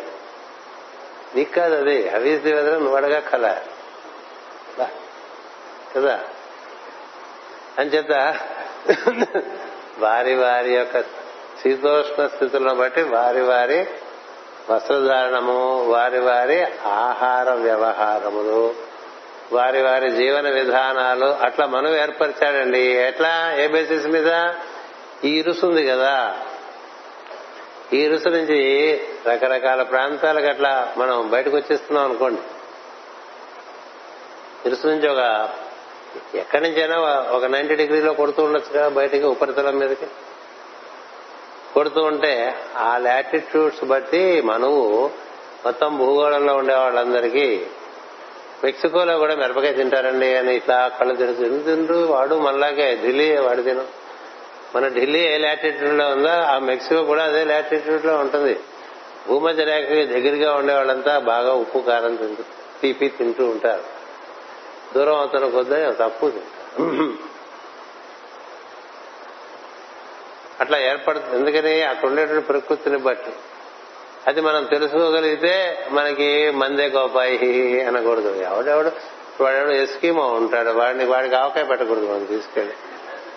నీకోసం తీసుకొచ్చాను. నువ్వు ఎప్పుడు తినవు కదా అని వాడికి అంత చలి ప్రదేశంలో ఆవకాయ పెడితే మూడు రోజులు చచ్చిపోతాడు. ఎందుకంటే విరోచన వచ్చేస్తాడు అందుకనే పాశ్చాత్యులు వస్తే మన వాళ్ళ ప్రేమగా ఆవకాయ వేవి పెడితే పాపం వాళ్ళకి మందు లేకనే చచ్చిపోతూ ఉంటారు. వచ్చిన రెండు రోజుల నుంచి ఇంకా అలాగా మందులు మందులు మందులు మందులు. అట్లా మింగేస్తూనే ఉంటారు. ఎందుకంటే అది కట్టదు. లేదా తిన్నది కదా? మాస్టర్ అంటాడంటే అర్థమైపోయింది వాడికి అవలే. మూడు రోజులు అయిపోయింది అవ్వట్లేదు. ఎందుకు అవుతుంది? వాడు అక్కడ వేసుకున్నాడు తిండి. ఎవడెవడు ఎవడెవడు దేహ పరిస్థితి బట్టి వాడు తిన్నారు ఇలాంటివన్నీ మనం ఏర్పరచాలని ఒక్క వాక్యం నుంచి మనం అంతైనా చెప్పుకోవచ్చండి. అందుకే నిలువు గీత ధ్రువుడైతే అటగీత లాటిట్యూడ్స్ అన్ని కూడా మనుధర్మములు అట్లా ఏర్పరిచారని చెప్పారు మాస్టర్. శాస ఇందు వరాహరేఖలు ధ్రువరేఖ సృష్టిని శాసించును. మనురేఖ ధర్మమును శాసించును. వరాహరేఖలు అంటే నిలువుగా ఉండే రేఖలండి. లాంగిట్యూడ్స్ అంటూ ఉంటాం మనం ఇంగ్లీష్. మీకు ఇది ఎవరినైనా మీరు కావాలంటే ఏడిపించాలని చెప్పచ్చు. నీకు వరాహరేఖ తెలుసా అని అడగచ్చు. నీకు మనురేఖ తెలుసా అని అడగదు. మనురేఖ అంటే లాటిట్యూడ్ వరాహరేఖ అంటే లాంగిట్యూడ్ ఇక్కడ ఎలా ఉంది చూడండి. ఇందు వరాహరేఖలు ధ్రువుడు ధ్రువరేఖ సృష్టిని శాసించును మనురేఖ ధర్మమును శాసించను. అందుకే మనకి లాంగిట్యూడ్స్తో ఎక్కువ సంబంధం లేదు. మనకి లాటిట్యూడ్స్ తోనే సంబంధం. సూర్యుడు బాగా కిందకి వెళ్ళిపోయాడు చలికాలం వచ్చింది తినే వేరుగా ఉంటాయి. సూర్యుడు భూమధ్య రేఖకు వచ్చాడు మనకి బాగా వేడి వచ్చింది తినే వేరుగా ఉంటాయి. సూర్యుడు బాగా ఉత్తరంగా వెళ్ళిపోయాడు తినే వేరుగా ఉంటాయి. ఋతు ధర్మాలన్నీ వాటి బట్టి ఉంటాయి. దాని ప్రకారం ఏ ఋతువులో ఎలాంటి కాయగూరలు వస్తుంటే అలాంటివే తినాలి. ఎలాంటి ఫలాలు లభిస్తుంటే అలాంటివే తినాలి. అన్ని ఋతువుల్లోనూ అన్ని రకాల పంటలు మనం ఏదో పండించేసి అన్ని తినేసాం అనుకోండి మనకి ప్రకృతికి ఉండే అనుసంధానం తెగి పెద్దానికి ఒక ఋతువు ఉంటుంది మామిడి పళ్ళకు ఒక ఋతువు ఉంది సీతాఫలం పళ్ళకు ఒక ఋతువు ఉంది పుచ్చకాయలకు ఒక ఋతువు ఉంది కదా పొట్లకాయలకు ఒక ఋతువు ఉంది. అన్ని కమ అన్ని సమయాల్లోనూ అన్ని పండించేసుకుంటూ అన్ని తినేస్తూ ఉంటే సర్వభాష్టం. సహజంగా ప్రకృతి ఏమిస్తుందో దాని ప్రకారం మనం పోతూ ఉంటే మంచిది. అందుచేత తదనుగుణంగా ఈ ధర్మాలు ఏర్పరిచారనేది ఇక్కడ చెప్తున్నారు. అంతేకాక మానవులు మనురేఖ ధర్మమును శాసించిన అంతేకాక మానవులు స్వధర్మాచరణ రూపమున మనురేఖను అనుసరించి సుఖపడుతున్నారు. మనువు నుండి రేఖగా వచ్చుతున్న మార్గము పరముగా అంగీకరించి అటునిటు దాటకుండా చక్రనేమి ఎందు దిలీపుని ప్రజలు వర్తించుతున్నారని కాళిదాసు పలికను. అంటే భూమిని పరిపాలించినటువంటి రాజులు వీళ్ళు మొత్తం భూమిని. వాళ్ళు ఏం చేశారంటే ఏ ఏ ప్రాంతాల వాళ్ళకి ఎలాంటి ఆచార వ్యవహారం. అలా ఏర్పాటు చేశారు. తదనుగుణంగా వర్తించి ప్రజలు ఆనందంగా ఉన్నారని చెప్పారు. వృత్త ధర్మములు వయోధర్మములు వర్ణ ధర్మములు మూడు చెప్పారు. వృత్త ధర్మములు అంటే అది సృష్టికి సంబంధించి. తర్వాత వర్ణ ధర్మములు అంటే మన యొక్క ప్రజ్ఞకు సంబంధించింది. మన ప్రజ్ఞకి కొంతమందికి పది మంది కన్నా మంచి విషయాలు బోధించుకునే వాళ్ళు ఎక్కువ నచ్చింది అనుకోండి వాడు అందులోనే ఉండాలి. వాడు రక్షణాధికారిగా రాకూడదు. వాడికి భయం ఉంటుంది. వాడు చేయలేదు రక్షణ. రక్షణాధికారి బోధన చేయకూడదు. అలాగే భూమి మీద ఉండేటువంటి వనరుల్ని ఒకరికొకరికి చక్కగా అందింపజే సరఫరా చేసి అందరికీ సౌకర్యం కలిగించేటువంటి తెలివితేటలు కొంతమందికి ఉంటాయి. ఇందులో ఎక్కువ తక్కువ లేవు. వర్ణాశ్రమంలో ఈ చేసేవాళ్ళందరికీ సేవ చేసేవాళ్ళు ఉన్నారు. ఎవరెవరు ప్రజ్ఞ ప్రకారం వారి వారు ఆ విధంగా ఉన్నట్లయితే మనకి చేతకరమైనది మనం చేయకూడదు. కదా? ఇప్పుడు సీతారాములకి చీర కట్టాలని నేను మొదలుపెట్టా వస్త్రాలు కట్టాలని నేను మొదలుపెట్టాను అనుకోండి. మనలో చాలా మంది అలా కట్టలేరు కదా? అలా కట్టగలిగిన ప్రజ్ఞ ఒకళ్ళు సహజంగా ఉండదు. వాళ్ళు కడితేనే బాగుంటుంది కదా. అందరూ ఎందుకు కట్టకూడదండి ఆల్ ఆర్ ఈక్వల్ కదా అన్నాం అనుకోండి ఈ దరిద్ర భాష భావం ఉంటే మనకి. ఆల్ ఆర్ ఈక్వల్ ఏంటి? ముగ్గు పెట్టు. వచ్చా నీకు ముగ్గు పెట్టు? పెట్టలే. ఎవరెవరు ఏ ఏ పనులు చేయాలో వారి వారి యొక్క ప్రజ్ఞ యొక్క ప్రావీణ్యం బట్టి వాళ్ళు సహజంగా దాంట్లోకి వచ్చేస్తారు. సహజంగా దాంట్లోకి వచ్చేస్తారు. వారి వారి చేత అవి నిర్వర్తింప చేయాలి. కదా? అలా నిర్వర్తింప చేస్తే వాడు సుఖపడతాడు వాళ్ళ వల్ల మిగతా వాళ్ళు సుఖపడతాడు అందుకని ఇక్కడ కూర్చుని సరిగ్గా ఉచ్చారణ లేని వాళ్ళు స్తోత్రాలు చదువుతున్నారు అనుకోండి. కూర్చున్న వాళ్ళంతా వెళ్ళి బయట కూర్చుంటారు. లోపలికి రారు. కదా? నాకు అక్షరాలు వస్తుంది చదివితే అవుతుందా? అవ్వదు కదా. ఆ ప్రజ్ఞ ఉండేవాడు ఆ పని చేయాలి. అలా ఏర్పాటు చేయటం వర్ణాశ్రమ ధర్మాలు. వర్ణ ధర్మాలు ఉన్నాయి వృత్త ధర్మాలు ఉన్నాయి వయోధర్మములు. పిల్లలు పిల్లల పనులు చేయాలి యువకులు యువకుల పనులు చేయాలి మధ్య వయస్కులు మధ్య వయస్కుల పనులు చేయాలి వృద్ధులు వృద్ధుల పనులు చేయాలి. ఇట్లా మూడు ఇది రెండు ధర్మాలు మనకు సంబంధించింది కదా? సెకండ్ షో సినిమాకి వెళ్ళిపోకూడదు డెబ్బై ఏళ్ళు వచ్చినవాడు అందుకని వాడి వయసు పర్మిట్ చేయదు కదా? పొద్దున్న లేచి దగ్గుతూ కుళ్ళుతూ లేచాడు అనుకోండి ఇంట్లో వాడు బుద్ధి లేదు వీడికి అర్ధరాత్రి సినిమాకి వెళ్ళాడు అని తిట్టుకుంటాడు. ఎవరెవరు ఎప్పుడెప్పుడు ఏ పని చేయాలనేది ఒకటి ఉండదండి. చాలా వయసు వస్తున్న కొద్దీ స్టమక్ డెలికేట్ అయిపోతుంటది కదా. మనకి ఎప్పుడో అలవాటు అయిపోయిన మిరపకాయ బజ్జి కసక్కన కరికే కొరికేవనుకో మూడు రోజులు మంచం దగ్గరగా వేసుకుంటాం దేనికి? బాత్రూమ్ దగ్గరగా వేసుకుని పడుకోవచ్చు అది వయోధర్మం. చిన్నప్పుడు పది తిన్నానండి మిరపకాయ బజ్జీలు ఇప్పుడు ఒక్కడు తిన్నా కూడా పట్టలేదంటే పడదు ఇప్పుడు. పడుతుందా? అది చిన్నప్పుడు రా అని తెలియదు. అయ్యో వయోధర్మాలు ఉన్నాయి. వర్ణ ధర్మాలు ఉన్నాయి వర్ణములంటే తెలుపు ఎరుపు పసుపు ఆకుపచ్చ. ఇలా చెప్పారు. తెలుపు అంటే జ్ఞానం. నీకు జ్ఞానం బాగా ఉంటే నువ్వు బోధ ఎరుపు క్షాత్రశక్తి. పసుపు లావాదేవీలు. చక్కగా నిర్వర్తిస్తా ఆకుపచ్చ మిగతా పనులు మిస్లేనియస్ ఉంటాం కదా? ఈ మూడు కానివి. ఇప్పుడు నాకు పెట్టారు. మనకి మిస్లేనియస్ నైబర్. ఆకుపచ్చ. కదా? అర్థం చేసుకోండి మరి. అంతకన్నా ఏం చెప్తాం? పది చోట్ల వింటూ ఉంటారు కదా. చేత ఇలా ఉంటూ ఉంటుంది. సక్రమంగా పరిపాలింపబడట చేత మానవులు రేఖను తమ ఎందు స్పష్టపరుచుకుని చుందరు అంటారు భూమి మీద గీసిన గీతలున్నాయే. మనం గోడ మీద లాటిట్యూడ్స్ లాంగిట్యూడ్స్ ఉన్నాయి కదా. అవి మన శరీరంలో చక్కగా ఇంప్రింట్ అవుతాయి. అంత పెద్ద విషయం. ఇంప్రింట్ అయితే we are in tune with the planet if we are in tune with the planet we can carry out planetary work లేకపోతే we cannot even carry out our household work కదా? కదా? Planetary work ఉంది inter planet వాళ్ళంతా inter planetary వర్క్లో ఉంటారట ఇవన్నీ మరి ఇలా రాస్తే ఇవన్నీ మన కోసమే రాశారు తదనుగుణంగా మనం ఉండడానికి ప్రయత్నం చేయాలి. లాంగిట్యూడ్స్ వల్ల ఏమిటి ఉపయోగం? లాంగిట్యూడ్ ఆస్ట్రేలియా దగ్గర ఉందనుకోండి మనకన్నా ముందుగా అక్కడ సూర్యోదయం అవుతుంది. కదా దాని ప్రకారం మనం అక్కడ నిద్ర లేవాలి. ఇప్పుడు ఐరోపా ఖండం వెళ్ళామనుకోండి చాలా సౌఖ్యంగా ఉంటుంది. ఎందుకంటే ఇక్కడి నుంచి మూడున్నర గంటల తర్వాత అక్కడ సూర్యోదయం బోర్డు పడుకోవచ్చు కదా? ఎక్కువ పడుకోవచ్చినట్టుగా ఉంటుంది. కానీ తిరిగి వస్తే భూమి మళ్ళీ భారతదేశం.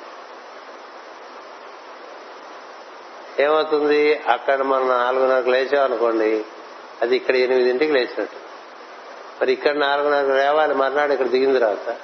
నాలుగున్నర రేవాలంటే అక్కడ ఎన్నింటికి లేచినా మన మామూలుగా ఒంటి గంటకు లేచినట్టు ఎట్లా ఉంటుంది? కానీ లేవాలి. ఎందుకు లేవాలి? సూర్యోదయానికి ముందుగానే నువ్వు నిద్ర లేచి సూర్యునికి ఉన్ముఖంగా నువ్వు ఉంటే నీకు నీలో ఉండేటువంటి ప్రజ్ఞ బాగా పనిచేస్తుందని ఋషులు చెప్పారు కాబట్టి ఆ ధర్మాన్ని ఆ లాంగ్వేజ్ బట్టి మనం ఆచరిస్తూ ఉంటామే. కదా? ఏదో రోజు రెండు రోజులు కాస్త నీరిగినా మూడో రోజు నుంచి లైన్లో పడిపోవాలి. అలా మనకి ధర్మాలు ఉన్నాయవి లంబరేఖలు ఉన్నాయి కదా వాటి నిలువు నిలువు గీతలు అడ్డగీతలు బట్టి ఆచార వ్యవహారాలు ధర్మాలు వర్ణాశ్రమ ధర్మాలు. ఇవి కాక వయోధర్మాలు.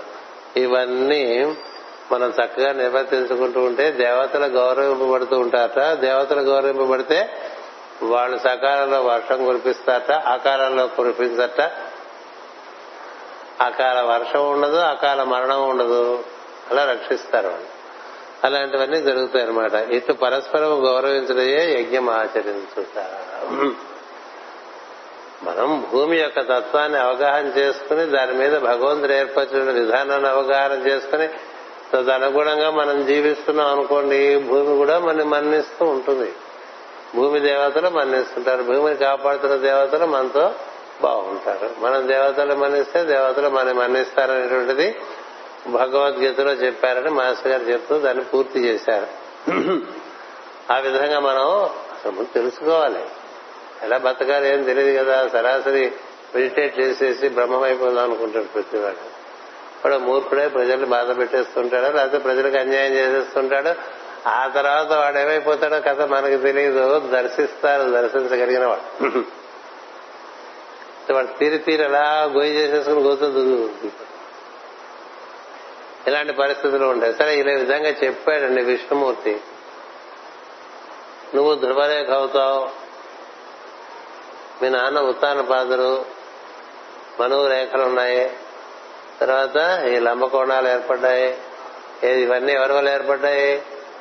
యజ్ఞ వరాహమూర్తి వల్ల ఏర్పడ్డాయి. అవన్నీ ఇప్పుడు మీ వల్ల స్టెబిలైజ్ అవుతాయండి already there is a plan of work and you are recruited into it అంతే. కదా? జరుగుతున్న ఒక ప్రణాళికలో నిన్ను నువ్వు అందులో చేరావు అది మహాభాగ్యం. కదా? నువ్వు ప్రణాళిక వేశాను అనుకోకూడదు. ప్రణాళిక ఎవడో ఎప్పుడో వేసాడు అందుకని వాడి ప్రకారం అందులోకి మనం రిక్రూట్ అవడం చాలా గొప్ప విషయం. శాశ్వత కథలో భాగంగా చేరుతాం.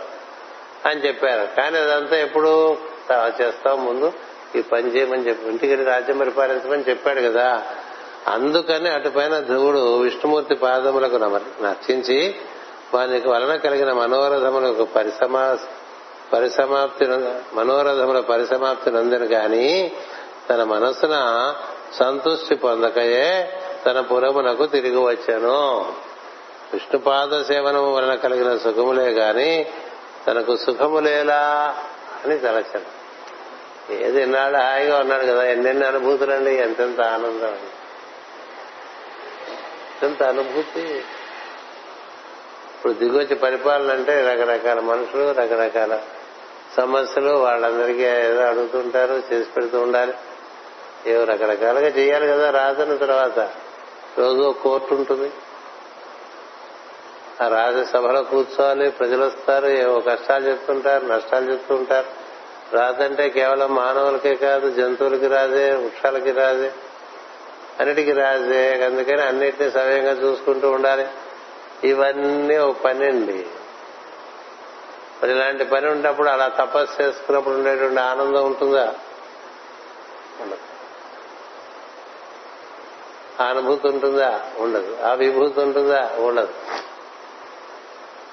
అంచేత కొంత అతనికి ఒక రకమైన చిన్న అసంతృప్తి వచ్చింది. ఏమంటున్నాడు?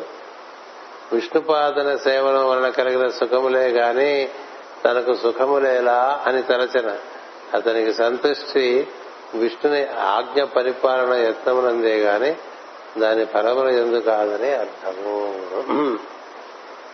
ఇట్లా కూర్చుని అనుభూతి చెందటానికి కృష్ణమూర్తి అస్సలు ఒప్పుకోడు. కదా. ఎందుకని ఇదంతా నడపటానికి ఆయనకి మనుషులు కావాలి కదా. ఇప్పుడు ఇక్కడ ఈ జగద్గురు మధ్యలో నడపాలంటే మనుషులు ఉంటే కదండి నడుస్తుంది. మీరు అందరూ వచ్చేసరికి ఇట్లా వేసేవాళ్ళు అట్లా పెట్టేవాళ్ళు ఇట్లా అలంకారం చేసేవాళ్ళు లైట్లు వేసేవాళ్ళు లైట్లు తీసేవాళ్ళు తలుపులు తెరిచేవాళ్ళు ఎంతమంది ఎన్ని రకాలుగా పనిచేస్తుంటే జరుగుతుంది కదా. ఇది చాలా ఇది ఏముంది అసలు ఇది ఉపమానమా కాదు. ఈ ఊరంతా నడపాలంటే? ఈ రాష్ట్రం అంతా నడపాలంటే? ఈ దేశం అంతా నడపాలంటే? ఈ గోడను నడపాలంటే? ఎంత పని. ఆవిడ చేస్తాడరా? మీకోసం కదా చేస్తాను అని తనని ప్రార్థించిన వాళ్ళందరినీ ఇలా పెట్టేస్తుంటాడు ఆయన. నా విష్ణు పృథివీపతి నా విష్ణు పృథ్వీపతి అంటే విశ్వా విశ్వాంశ ఉండటం చేత పరిపాలకుడు అవుతాడు. అంచేత పరిపాలకుడైన ప్రతి వాళ్ళలో కూడా కాస్త కూస్త విష్ణువాంశం ఉందిలే అని వాడిని కాస్త మనం మన్నిస్తున్నాడు వాడు గాడిదిలా కనిపిస్తున్నాడు. గాడిదే చేసే పనులు బట్టి. కానీ విష్ణువాంశం ఉండడం బట్టి కదా అక్కడ ఉన్నాడని చెప్తాడు.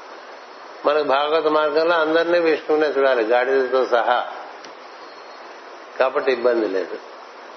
ఇక్కడ ఏం జరిగింది ఇక్కడ? విష్ణుమూర్తి ఏం చెప్పా ఏం పెట్టాడంటే ధ్రువుడు ధ్రువునికి ఇప్పుడు నువ్వు చేసే పనిలో నన్ను దర్శిస్తూ ఉండు తప్ప ఫలములు ఆశించకుండా ఉండవు. నువ్వు చేసే పని లో నన్ను దర్శిస్తూ ఉండు. ఎవరి ప్రజలు? నా నుంచి వచ్చిన వాళ్ళే ఈ కనపడుతున్న దృశ్యమైన జగత్ ఏమిటి? నేనే. కాబట్టి నన్నే సేవించుకుంటున్నావు. తీరు సమయంలో కళ్ళు మూసుకో. కళ్ళు మూసుకుని ఈ పనులన్నీ మానేక. కదా? కళ్ళు మూసుకుంటానని పనులు మానేస్తే ఒప్పుకోదు ప్రకృతి. అంచేత నీ ప్రకృతి ధర్మం అట్లా నిర్వర్తించవయ్యా నిర్వర్తించిన తర్వాత నీకు ధ్రువపదం ఏర్పడుతుంది అనేటువంటిది చెప్పాడండి. ధ్రువుడు కూడా మరి గురువుగా చెప్పాడు ఇంక మరి. అది సమ్మతంగానే ఉంది కానీ చిన్న చిన్న సమ్మతి కానీ చెప్పింది ఎవరు? తన ప్రాణానికి ప్రాణం తన ప్రజ్ఞకు ప్రజ్ఞ అయినటువంటి వాడు కదా. అందుకని ఇంటికి బయలుదేరతాడండి. ఆయన ఇంటికి బయలుదేరాడు నేను అలా ఐరోపా వెళ్ళి వచ్చేస్తాను. మనకి వెళ్ళేది మూడు వారాలే కాకపోతే ఇంకో వారం మనకి గ్రూప్ పూజల కోసం వెళ్తాను. హైదరాబాద్ రాగానే వెళ్ళిపోతాను. అందుకని నాలుగు వారాలు మనకి నాగా ఉంటుంది. నా ఆకారం. వాళ్ళు అందరూ వెళ్ళద్దు. అని చేత వీలుంటే లోపల చదువుకోండి చెప్పినది ఎందుకంటే చాలా సులభంగా మర్చిపోతాం కాబట్టి. ఏదైనా వెంటనే మర్చిపోగలిగినంత ప్రజ్ఞ మనకు ఉంది కాబట్టి ప్రజ్ఞా పాఠం మర్చిపోవటంలో ఉన్నంత గుర్తుపెట్టుకోవడంలో లేదు కాబట్టి ఒకసారి వాక్యాలు మళ్ళీ చదువుకోండి.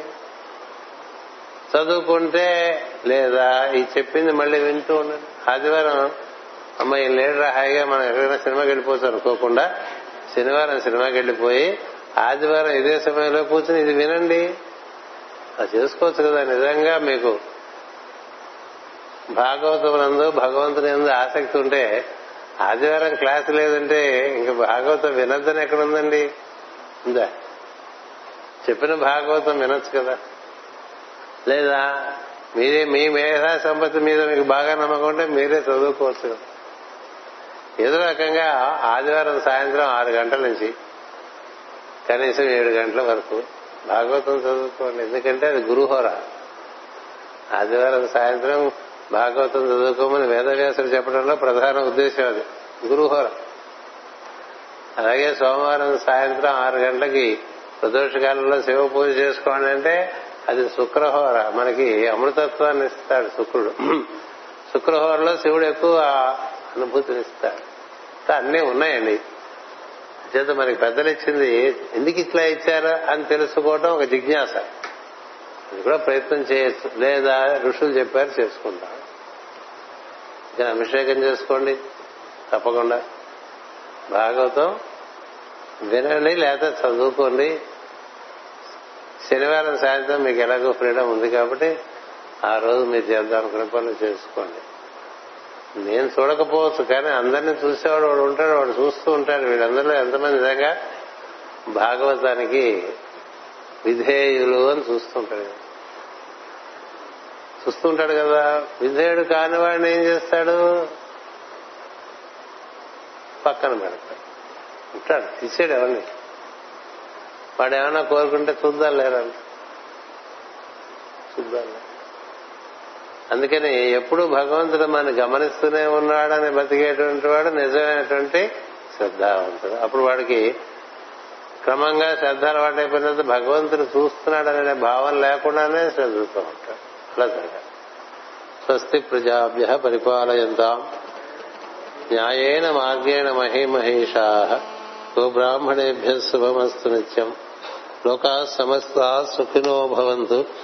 లోకా సమస్త సుఖినో భవంతు లోకా సమస్త సుఖినో భవంతు ఓం శాంతి శాంతి శాంతి